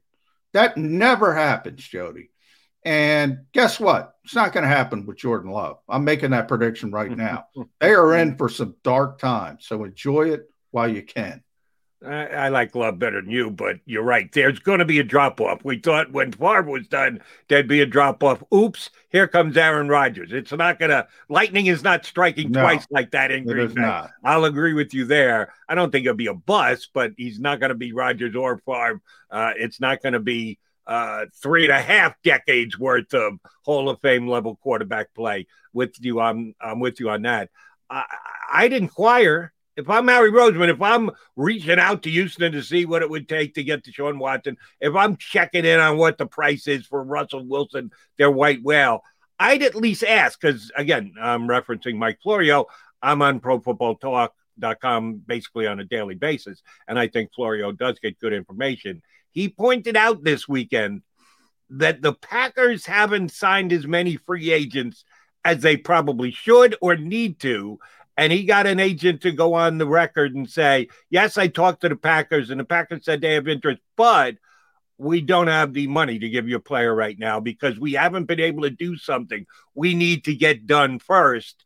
And the agent believed it was about a Aaron Rodgers contract move. As you told us last week, teams can just redo players' contracts if they're just talking about uh, changing regular salary to signing bonus salary. no player is going to object because you get the money immediately rather than have to wait over the entire year to get your hands on it. So the teams have the right to do that. They don't even have to inform the player. They just got to start, uh, they got to write a check to give them the money up front, and then they can spread it out over how many years they want to with the contract to give themselves salary cap flexibility in this upcoming season. They haven't done that yet with Aaron Rodgers. Why? It, they they could use the money. They could yeah. use the cap flexibility. Why? Well, this is one of the things that Aaron says. You know, they don't help him. They don't take receivers when he asks for receivers. Uh, they take quarterbacks. You're right. I mean, he'd be willing, in theory, to restructure his deal to help them get closer to the Super Bowl. On the other hand, the Packers probably believe they have built up a good enough team, and they probably should have won another Super Bowl at some point. I think that's the loggerheads you have with the organization. We always talk about shelf life. We usually talk about that with coaches. I think it's a shelf life thing. You know, familiarity breeds contempt. That's what they say, Jody. Mm-hmm. The, the, Aaron Rodgers has been in Green Bay a long time. You, you know the sentiment, the grass is always greener. I think people look at the other side of that fence and say, boy, I'd like to be there. And when they get there, it's not necessarily what they thought it was going to be. I think that defines that relationship more than money, free agency, coaching. I just think they're tired of each other. And Aaron, by the way, is a pain in the you-know-what. Ask anybody who's ever played with him. Right, but he comes off as a real good guy when he's hosting Jeopardy, and your point about California, I think, is a good one. Therefore, I'll ask you this question before we punch up Ed Kratz. Uh, he's going to be our next guest. If Rodgers is going to be playing elsewhere, we don't believe it's going to be for the twenty twenty-one season. He'll be back in Green Bay, and we got to figure out what kind of season we think he's going to have. Don't know that he's going to be a repeat M V P winner, but there's not going to be a drastic drop-off this year for Aaron Rodgers, still playing at a high level. Where is the team and town where Aaron Rodgers is most likely going to be playing in twenty twenty-two? Is it Green Bay? Is it Philadelphia? Is it somewhere else? Well, I think he'd like it to be California. I think he'd like it to be Northern California. But it looks like San Francisco is going to try to solve their long-term quarterback uh, situation at number three overall. It'd be hard to imagine whoever they take. And Rick Serritella mentioned Mac Jones. He mentioned Justin Fields. He mentioned Trey Lance. Be hard to imagine going after Aaron Rodgers a year after that. So mm-hmm. you start looking at the other California teams, the other West Coast teams, you know, what teams are contenders? What teams are ready to win? That he thinks, you know, that's what Brett Favre did. He didn't want to go to the Jets. He wanted to go to the Vikings. He had to go to, to the Jets for one season. And then he kind of finagled his way into Minnesota. They almost got it done, didn't quite get it done. So you have to look at who's going to be a contender. Um, but if he had his druthers, he'd like to be in California, probably Los Angeles, to get that Jeopardy thing kickstarted. You you were so close. You were dancing all around it, and you didn't put the final piece of the puzzle in. Gru Dog. Uh, oh, Yeah. Northern California, they finally say, Derek Carr, enough chances. We're going in a different well, direction. Well, that's Las Vegas. That's Vegas, baby. That's not Oakland anymore. Well, but so that's, that's, that's close board, enough. That, that's borderline uh, California being in Vegas, is it not? It is borderline. But I will say, you know, John Gruden falls in and out of love with quarterbacks quicker than anybody. That relationship is doomed. It might be, but it'd be a hell of a lot of fun. Uh, the marriage part of it before the eventual divorce, as you correctly project. Uh, Gru Dog and Rodgers, that would be great. That would be great theater in the N F L. All right, great theater right here on Birds three sixty-five. McMullen and McDonald with you. Coming up next, Ed Kratz will join us. We'll talk all things N F L Draft and Eagles with Ed Kratz here on Birds three sixty-five. If you missed any of today's show on the Jacob Media channel, listen to the podcast on your way home. Available on YouTube, Apple, and Spotify. The International Brotherhood of Electrical Workers, Local Union ninety-eight, is a proud sponsor of The Labor Show with J. Doc and Krause every Saturday night from six till eight p.m. I B E W Local ninety-eight's highly trained and superbly skilled electricians are the best in the business, setting the highest safety standards in the electrical industry. So when you're planning your next industrial, commercial, or residential project, choose an I B E W Local ninety-eight union contractor. Learn more at I B E W ninety-eight dot org. Welcome to the Wildwoods, the perfect place where you can safely do everything or nothing at all. Catch a wave, take a nap, go for a drive, grab a bite. It's your vacation, and we're doing everything we can to make it a safe one. The Wildwoods, your vacation, your way. The, the, the middle. The middle. We need a Lil Maze. Wait, wait, yeah. What was the commercial? Yeah, Harry goes, I don't need a Lil anything. You'd have Lil Harry or Lil Maze. Lil Maze. And, and you pull a string, and it yeah. says, I am out. Or so, like four or five different Maze sayings. Now, that's an idea. Did you see a Shander doll? It oh, never yeah. stops talking. No. You don't even need to pull the string. The Middle with Eitan Shander, Barrett Brooks, and Harry Maze. Weekdays from eleven a.m. to one p.m. Eastern. The light from a star can take millions of years to reach Earth. So when you look at a star, you're looking back in time. But I see the future. I see exploration and courage. I see my country finding new horizons out there. And I see giant leaps making a comeback. I see myself. The future is where I'll make history. D A T L E S E O! Jody Mack, the legendary sports talker, joins forces with N F L insider John McMullen. Start your morning with Johnny Mack and Jody Mack across the Jacob Media Network.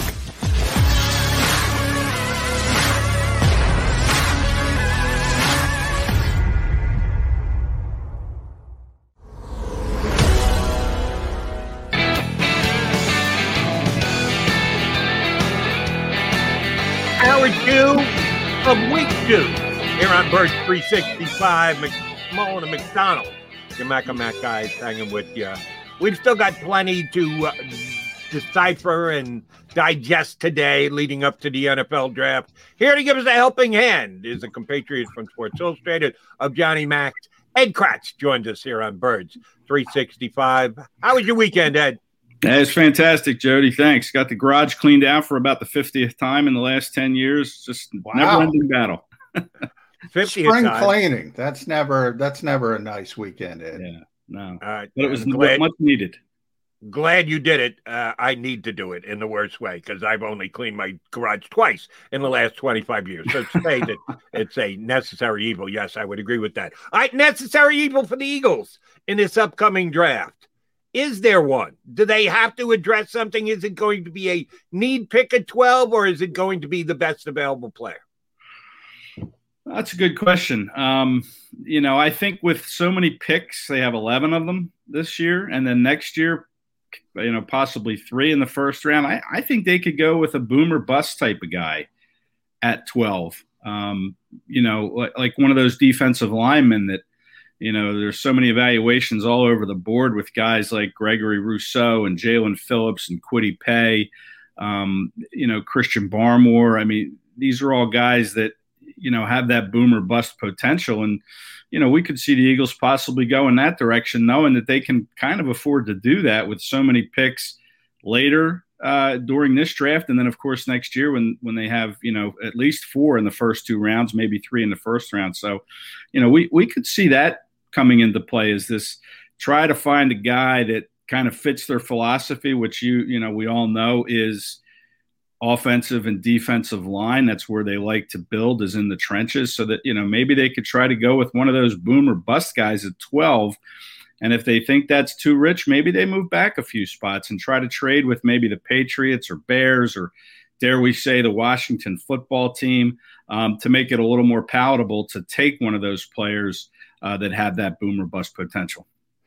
You know, Ed, I know you took some heat for mentioning that name Christian Barmore early in the process. All of a sudden, as we get closer and closer to the draft, people are saying, hey, you know what? Barmore's going to go uh, a little bit quicker than people expect for a couple reasons. One, he's a good player, but also it's not a great year to need an interior defensive lineman. So if, if we do look at, at, you know, defensive line and the Eagles' history of building throughout the trenches and the fact that, yeah, they're set up with Fletcher Cox and Javon Hargrave, but you need that added rotational piece, and Hassan Ridgeway has not uh, been able to stay healthy. All of a sudden, uh, Christian Barmore thought, you know, our friend at Sports Illustrated was on the show earlier, Rick Serritella from N F L Draft Bible. He's starting to creep up into people's thoughts. Yeah, I mean, I, listen, I think, to me, he's the best uh, defensive lineman in this draft, to be honest with you. I know – You know, he, he, you have to question his motor a little bit at times. At Alabama, he seemed to coast, um, you know, during some games. But there's no doubt he really showed his full potential during the uh, uh, playoffs last year, the college football playoffs. I mean, he really shined uh, in those two wins that uh, that Alabama had on their way to the national title. Um, one of the other concerns I'd have about him is, you know, he's a local kid. He's from Philadelphia. Uh, played football at Saint Newman Goretti. And, um, you know, I've talked to uh, an agent who uh, represents Kyle Pitts, and I asked him, how concerning is it when you have a player that's coming back to his hometown? And we all know Kyle Pitts played at Archbishop Wood High School uh, in the suburbs, and he grew up in Abington, played there for his first couple of years. Um, and and his agent, Andre Odom is his name, and he told me that, you know, it all depends on the individual. Um, you know, Kyle Pitts uh, had a very stable upbringing, a very good upbringing. Um, he didn't think it would be too big of an issue for him coming home and feeling that added pressure. Um, we saw it affect Sharif Miller when the Eagles took him in the fourth round out of Penn State. Um, you know, his situation was a little bit different. Uh, couldn't handle that pressure, couldn't kind of separate himself from, you know, that the, the, the people he grew up with. Um, first, yeah, by the way, just, yeah. I'll just jump in, Ed. Remember, I think people forget Darryl uh, Worry. Remember yeah. uh, the cornerback who was here for a very brief time, Philadelphia right. kid, got in trouble right in front of the NovaCare complex, didn't even last uh to to training camp. So that can have a big big effect. You're right there. Yeah, and and and again, I'm not real sure of Barmore's um you know uh background, you know, with where he you know where he grew up and where he you know came from and all that stuff, but I do know he he went to Saint Newman Goretti and um was an excellent player there, obviously, to land a scholarship to the University of Alabama. But Um, you know, that's another thing that if the Eagles were to go that direction, they're really going to have to look heavily at his background to see uh, if he's able to kind of separate that and just come in as a, you know, a normal player would and not feel that extra weighted pressure uh, of playing uh, for his hometown team. So, um, you know, I listen, I think twelve might be a little high for Barmore, even though he is the best player in this draft. You know, and even a Kwity Paye. I mean, look at Kwity Paye. He comes from the University of Michigan, where Brandon Graham Uh, played and was drafted in the first round, right around this same spot where the Eagles are picking. Um, they could go in that direction. But again, I, you know, I think if you're going to go boom or bust, I think you try to trade back a little bit, because these guys are still going to be sitting there, you know, in the later teens or wherever you choose to move back to. Um, and if you have them all evaluated kind of similarly, Barmore, Rousseau, Phillips, and uh, Barmore, Uh, I think I said Barmore twice, uh, but I'm missing somebody there. But if you have three or four guys, Kwity Paye, yeah, Kwity Paye, Rousseau, Phillips, yeah. yeah, and Barmore, right? So if you have those four guys evaluated in a similar fashion, um, you could try to trade back and get even more picks. You know, I I really think you know that the Eagles and Howie Roseman are going to be very uh, active Uh, in, in this coming draft, with eleven picks and knowing what they have kind of stashed away for twenty twenty-two, uh, will afford them that luxury to kind of move up, back, you know, middle, wherever, you know, wherever they need to go. And then you still have Zach Ertz in play here that you could use as kind of a sweetener uh, in any deal to perhaps move up. I, I fully expect Zach will be uh, traded at some point during these uh, three days at the end of the month. Ed, interesting that you went down the boom or bust road. And I comprehend the uh, way you're laying it out. Quantity over quality. They got as many picks as they do this year. They've got early picks going forward for twenty twenty-two. It does give you license to do something like that on paper. But how about a reality check? Should Howie Roseman have the right to do that, to take a boomer bust pick? Because Doug Peterson got shown the door. I said all off the, all season as the season was unfolding, a k a falling apart, they needed to do one of two things. Either keep guys together and give them one more shot, or get out the broom, sweep it clean, blow it up, and get a whole new regime in here. They split the baby. They fired the coach but kept the general manager, which to me means Howie Roseman's got to be on a hot seat. Do you go boom or bust when you're on the hot seat? Or am I just giving my opinion that Howie Roseman should be on the hot seat? And the truth is, because Jeff Lurie has always given Howie Roseman the benefit of the doubt, he's not on a hot seat with the owner. Yeah, you know, it's, listen, I, I think he should be on the hot seat, whether or not he actually feels that temperature, because, you know, he is pals with Jeffrey Lurie. Uh, they've been together forever. He's kind of like, you know, Jeffrey's uh, son at this point, I would say. Uh, so maybe he feels comfortable enough that, listen, let's dare to be great, you know, and when you try to be great, you have to take some chances. Um, you know, look at you guys putting this show together, you know, you're daring to be great.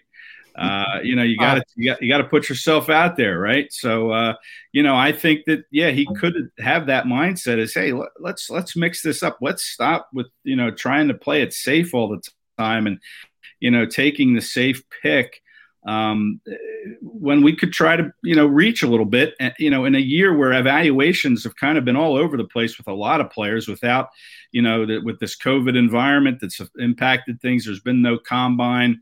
Uh, obviously, there's been stops and starts to many college football seasons. So many players have opted out, and you wonder how that's going to make some G Ms around the league feel. Is will they be willing to take a player who has opted out, even if it's for, for very good reasons? Um, and a lot of these players, I've been on so many of these pro days. I know John has too with these players, and they all seem to have good reasons for opting out. But, you know, is that going to play in some G Ms' minds? And how will, you know, Howie and his staff feel about some of the explanations for these players opting out? Um, you know, it's just going to, you're going to have to factor all that in, and you're going to have to decide, do we want to reach and be great and hope we hit the boom, not the bust? Let's do it, because we have the comfort of knowing we have so many picks that if, you know, we can still try to find some players that maybe are a little bit safer later. Well, I can tell you that I've been great with the green screen this morning, so I, I there's room for improvement. But number number one, I think, you know, what Jody brought up about Howie Roseman. Look, I think the best case scenario, uh, worst case scenario for any G M in this league, and I look at Chicago as the best example of this. Those guys have to win. Ryan Pace and Matt Nagy, they have to win. So when you have to win, a lot of times you make bad decisions because you're looking at veteran players. You got it. Who's going to get you the extra win or two this season, as opposed to looking long term. So, while I I would maybe concur that Jeffrey Lurie should have fired Howie Roseman, now that he's back, he should be able to do whatever he wants, and he should be able to build long term. I think that's the best way to go about it. And when I look at these first two picks, I look at them in concert, twelve and thirty-seven. And what Rick Serritella said, wide receivers deep again. It's really deep. So I don't necessarily want the wide receiver. I, if I can't get Ja'Marr Chase, I can get a good wide receiver at thirty-seven. I can't get a good interior defensive lineman. I can't get a good offensive tackle. Maybe a little bit better. But does that shift your thinking if you look at those two picks in concert and saying, I can get the wide receiver later, so let me take whatever here at number twelve? Well, we've seen the Eagles get in trouble with that thinking in the past, you know, with the this great running back class back in twenty seventeen. Um, you know, and I know they tried to move, you know, get Dalvin Cook, but the Vikings moved ahead of them in that draft. But, you know, if you sit there and you wait too long, and then that little run passes you by, and the Eagles ended up with Donnell Pumphrey, um, you know, in, in that draft. Yeah, which was which was terrible. Um, but you don't want to, you know, you don't want to say that, yeah, well, we'll just keep, you know, we'll wait because it's a great class. You know, if you feel that there's somebody there that you really like, and maybe there's a fourth wide receiver, for instance, that you that you like, and you say, you know what, he'll still be there. He may not be. So you really kind of have to, to me, I don't think you can wait. You know, you, I think they did that with defensive tackles in the past, a good defensive tackle draft. They wait too long. Um, you know, you don't want to risk losing somebody you like and just say, well, it's a deep class. We're going to wait till the third round. I think if there's somebody there you want, you'd be act, you'd be aggressive, and you take him where you want to take him. Uh, I could see the Eagles even trading back, and I know this has gained some steam. I, I've thought this all along, is they could trade back into the first round. You know, there's some candidates there, the Cleveland Browns perhaps at twenty-six, maybe the Jaguars at twenty-five, um, the Bills at thirty, and, and try to take, you know, a player like Terrace Marshall, who I know they've talked to multiple times. We were on his pro day, and, you know, he said, yeah, he's talked to Philly. Uh, yeah. he, he didn't say how many times, but the way he said it implied that he's talked to them many times. So, you know, they like Terrace Marshall. He's got that size um, that I think they probably need, you know, at receiver. Um, but, yeah, I I wouldn't wait. You know, I w- and it's the same with the cornerbacks. You know, the cornerbacks, it's, it's a fairly deep class in the first two days, and I think it thins out a little bit. But if you want a corner, and you need a corner if you're the Eagles, um, you got to get them, you know. And and and maybe that's the, the, the safe pick for them at twelve is, listen, there's three good corners in there, depending how you feel about Caleb Farley and his back injury, that we're just going to go with the safe pick. We're going to take the corner that we think can be here for the next ten years, uh, and be our guy to kind of replace Darius Slay when this contract. I mean, Darius Slay's cap hit in twenty twenty-two is ridiculous. Yeah, um, but you so just, you got hey, corner. You just laid out a great path, though. Say I get you J C. Horn and Terrace Marshall. That's a pretty good haul. Yes, it is. And I'd be okay with it, that too. What, when was the last time the Eagles had a great haul like that? I mean, I I went back and I, I would think like twenty thirteen when they took Lane Johnson and then Zach Ertz. Uh, one, two in the twenty thirteen draft. That was a fantastic draft. They didn't do much yeah. after that. I mean, think Benny Logan, who gave them some productive years. He came in some years, round. yeah. Yeah, but, I mean, that was a fantastic one two punch, and they haven't had that, to me, that one two punch in a draft since. And that's what they really need, is they need to come out swinging, good one two punch, two guys that can come in and start right out of the chute, and then you fill in some other gaps with the remainder of it. But it helps when you're drafting fourth overall. Lane yes. was the fourth overall pick. So, yeah, it's and, a little easier when you're drafting number four. And they're Brandon. fourth overall in the second round this year. So, yes, uh, yes the, uh, the the quality of the pick should be up a little bit. I, I need your take on this. Little did I know last year that the coaching staff had as much influence in the Eagles picks as it did. Uh, Howie Roseman lets us find out after the fact that the Jalen Reagor selection was kind of dictated to him by the coaching staff, that they thought Jalen Reagor would be a better fit than Jefferson was. I didn't really know that was how it worked with the Eagles. Still don't. Um, new coaching staff, guys who've never been in draft war rooms with big titles before in this upcoming draft. Oh. The coaches have any say? Or will they be listened to? I'm sure they're going to be there. I'm sure they're going to give get their thirty seconds. But will Howie Roseman intake what they say and allow it to influence him at all? How is the coaching staff slash Howie Roseman relationship going to work coming up in this draft? Well, I, I think this is a smart, knowledgeable coaching staff. I really do. They've been in, you know, in this league for a long time in smaller title roles.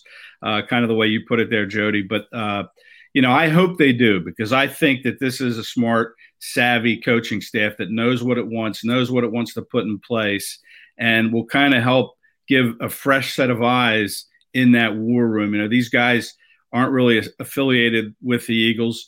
Um, but then you think back to when Chip Kelly came to town and, you know, he wanted to take uh, Deion Jordan uh, in, in twenty thirteen, and they ended up taking Lane Johnson, and he wanted to take Taylor Hart allegedly in the third round. Uh, but Howie kind of talked him out of that and said, well, we'll take him later. And sure enough, Taylor Hart was there in the fifth round. Probably didn't even deserve to get taken there. Yeah. I mean, great kid, Taylor Hart, but just, you know, just couldn't play. Um, so but that was a different, you know, Chip wasn't real familiar with the N F L. He was coming from the college ranks. I think this is a different animal. And Nick Sirianni, Shane Steichen, Jonathan Gannon, Brian Johnson, you know, the list goes on with his staff. Uh, you know, these guys are a smart group, and I hope they do listen to them and allow them to give input. And you hope that the coaches listen to it, because I think um, that that fresh set of eyes can help Uh, Howie decide what he's going to do in the draft. I let, hope. Me, let me just get this in. Here's my fear. The entire Eagles coaching staff and all that uh, brain power that you just discussed, Ed, will have less impact on the draft than Jeff Lurie. Jeff Lurie will have more impact Uh-oh. on the draft than the coaching staff will. It sure seems that's the way it's going, doesn't that's, it? Um, that's no question on that one, Jerry. Yeah, I mean, he's going to have probably the final say. And, it, you know, you hope that maybe he's going to listen to, you know, Nick and company, uh, you know, when they're on the clock. But what confidence do we have in that? N- next to zero. No, I I do not have any confidence in that. And, and you know, for a lot of reasons, and Ed, this is not a criticism of Nick Sirianni, but I, I think the year is different. We've talked a lot about the environment and the preparation for the draft and COVID, yada, yada, yada. So I just don't think he has had the time to do the due diligence to have a big impact on this draft. Maybe down the road he will, but I think early on he's got to sit back and trust Howie Roseman and Andy Weidel. I don't see that he's going to have a lot of impact on this draft, but I do think it is interesting that, you know, Jody had mentioned Howie saying, I had heard it was Rich Scangarello. If you think about it from that standpoint, Scangarello was the guy who wanted Jalen Reagor over Justin Jefferson. He had only been here for a short period of time. A G M's job is to get players the coaches want. Maybe they will have a bigger impact, and maybe that's what you should do as a general manager. Get the coaches the players they want. Yeah, exactly right. You know, and Scangarello was a guy, and if if that is true, I, I'm not really sure how accurate that is. If yeah, well, Scangarello I, um, could but be he, throwing him under the bus on the way out the door. Yeah, I, uh, it, it's just that Scangarello is a guy that had been around the league for a while. Um, you know, and maybe they valued that, you know, that resume, if you will. Uh, of him being around the league. And, you know, you look at Sirianni and his guys, and they've been around the league.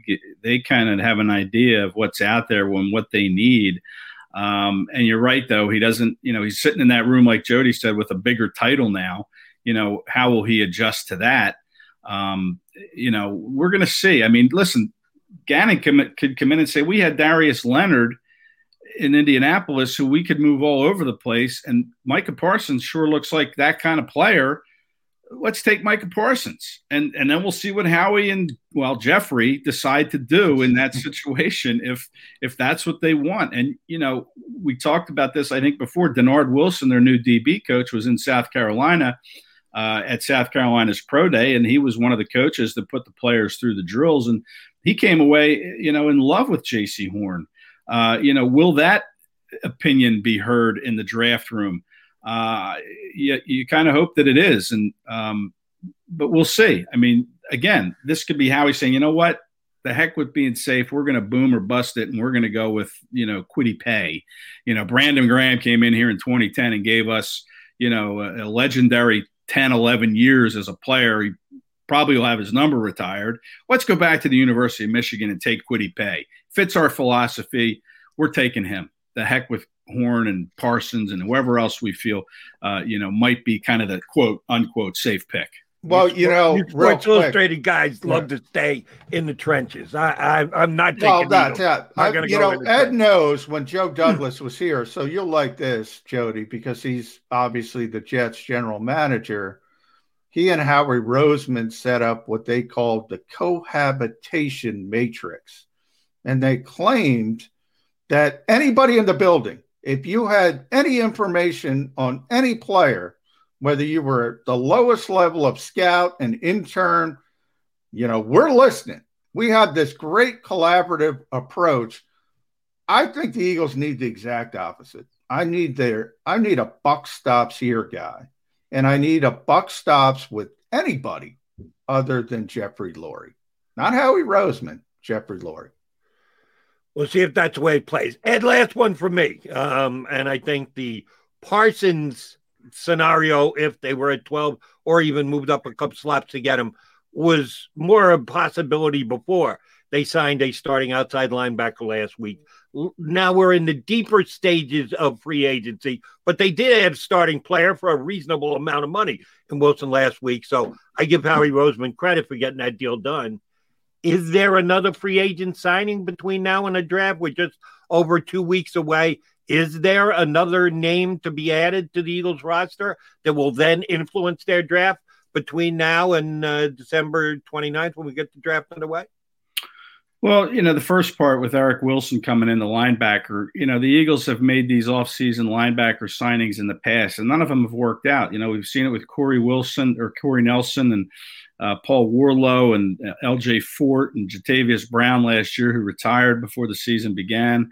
Um, you know, I, I'm not sure I'd put a whole lot of stock in them not continuing to look at linebacker in the draft and, Um, you know, just throw it open to competition. And remember, you still have Davion Taylor at linebacker and Sean Bradley, who, you know, you're, you're going to hope can take that step from year one to year two in a new system um, that are also on the roster. But I don't think that precludes them from taking a linebacker early. I really don't.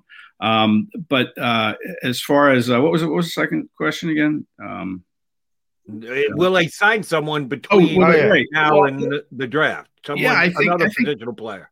Yeah, I think cornerback is certainly somewhere they have to look. Uh, you know, they're going to go – I think it's a two-cornerback draft like it was in twenty seventeen when they swung and missed on Sidney Jones and Rasul Douglas. I think they go two corners in the draft, but I think they could add a veteran cornerback. And, you know, there's still a couple guys out there, and I floated out there Rasul Douglas a couple weeks ago. Listen, you know, he, he was a guy that uh, showed to be a, a pretty good tackler, a pretty good guy in coverage, you know, a, you know, in press coverage.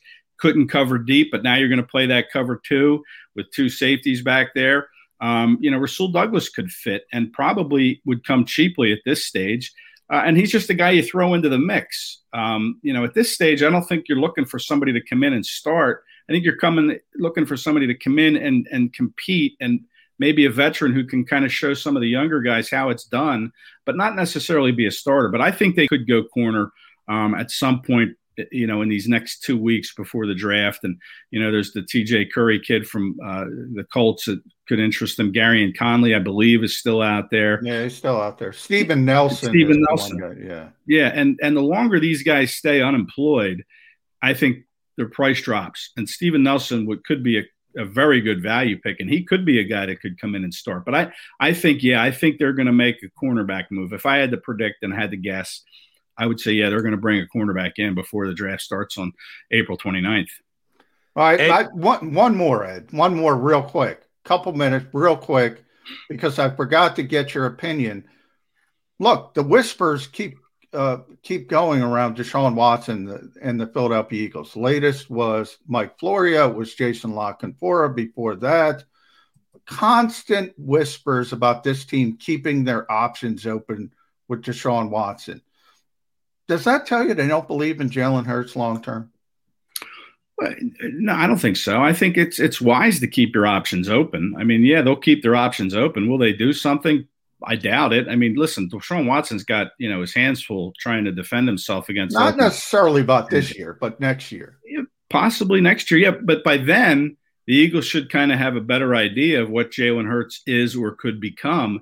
Um So, yeah, I think it certainly makes sense to keep the options open. But, you know, he's not going anywhere this year, I don't think. I mean, you know, two weeks until the draft, and, you know, he still has, you know, a mountain full of legal issues he's got to scale. So um, I, I just don't think it's going to happen. But, yeah, I think it's wise to keep your options open. I know inside the building, the, the you know, the thinking on Jalen Hurts is kind of split at this point. Some thinks he's the guy. Some thinks he's not. Um, you know, twenty twenty-one, I think, is going to kind of be the tail of the tape is – we're going to find out what Jalen Hurts is. Um, and if they don't think he can be the guy, then, yeah, let's see what Deshaun – we'll see where Deshaun Watson is in, you know, February and March of twenty twenty-two and maybe make a move for him. Ed, good stuff. Appreciate you coming on board. We'll probably punch up again one more time before we get to the draft. Thanks for coming on, bud. My pleasure, fellas. Thank you. Ed Kratz, Sports Illustrated, here with us on Birds three sixty-five. All right, final couple minutes. We'll come back. We'll have final thoughts. I'll get one or two more out of McMullen before we uh, say adieu. Birds three sixty-five coming right back. Stay here. If you missed any of today's show on the Jacob Media channel, listen to the podcast on your way home. Available on YouTube, Apple, and Spotify. Welcome to the Wildwoods, the perfect place where you can safely do everything or nothing at all. Catch a wave, take a nap, go for a drive, grab a bite. It's your vacation, and we're doing everything we can to make it a safe one. The Wildwoods. Your vacation, your way. The, the middle. The middle. Yo, bro, I know we're going to get on that, but I, I, I got to say happy birthdays to the to the kids in the stream. You know what I'm saying? We we looking, we checking it out. Happy birthday to your, your kids, man. You know what I'm saying? To who? The kids, man. I'm watching the stream, man. What stream? It's double birthdays. You got to keep your eyes yeah, off that stream. Yeah, man. Seriously. You, no, you have a conversation with the stream, and nobody has any idea what you're talking about. You got to give us That's a heads up. Get you hip to it. Because they get you into it. No, no, no, no. We I, have no I'm idea what you're talking bro. about. So now we're in the middle of something, and it's like, whoa, whoa, whoa! Happy right. birthday! Happy birthday yeah. to who? I have no idea what, what's what's going on right now. I, I can just imagine people listening on Sports Map Radio, just like, what did he just say? Who's play action to? real? Play action real. His son Nick. Happy birthday, bro! And all then, right. Now, now everybody's got a birthday. Joey B's daughter, sixteen today. Yeah. I mean, calling B S today. Seriously, this is like A C Green selling that he right. was a virgin back with Showtime. The Middle with Eitan Shanders, Barrett Brooks, and Harry Mays. Weekdays from eleven a.m. to one p.m. Eastern. The International Brotherhood of Electrical Workers, Local Union ninety-eight, is a proud sponsor of The Labor Show with J-Doc and Krause every Saturday night from six till eight p.m. I B E W Local ninety-eight's highly trained and superbly skilled electricians are the best in the business, setting the highest safety standards in the electrical industry. So when you're planning your next industrial, commercial, or residential project, choose an I B E W Local ninety-eight union contractor. Learn more at I B E W ninety-eight dot org. The future waits for no one, so we refuse to wait for it. We're not just pilots and engineers. We are pioneers. Today, battles are waged in nanoseconds, and planes are piloted from the other side of the world. We turn night into day and fly missions in space. The future's not coming. It's already here. This is the future. Join us and be the future. D A T L E S E O! Jody Mag. The legendary sports talker joins forces with N F L insider John McMullen. Start your morning with Johnny Mac and Jody Mac across the Jacob Media Network.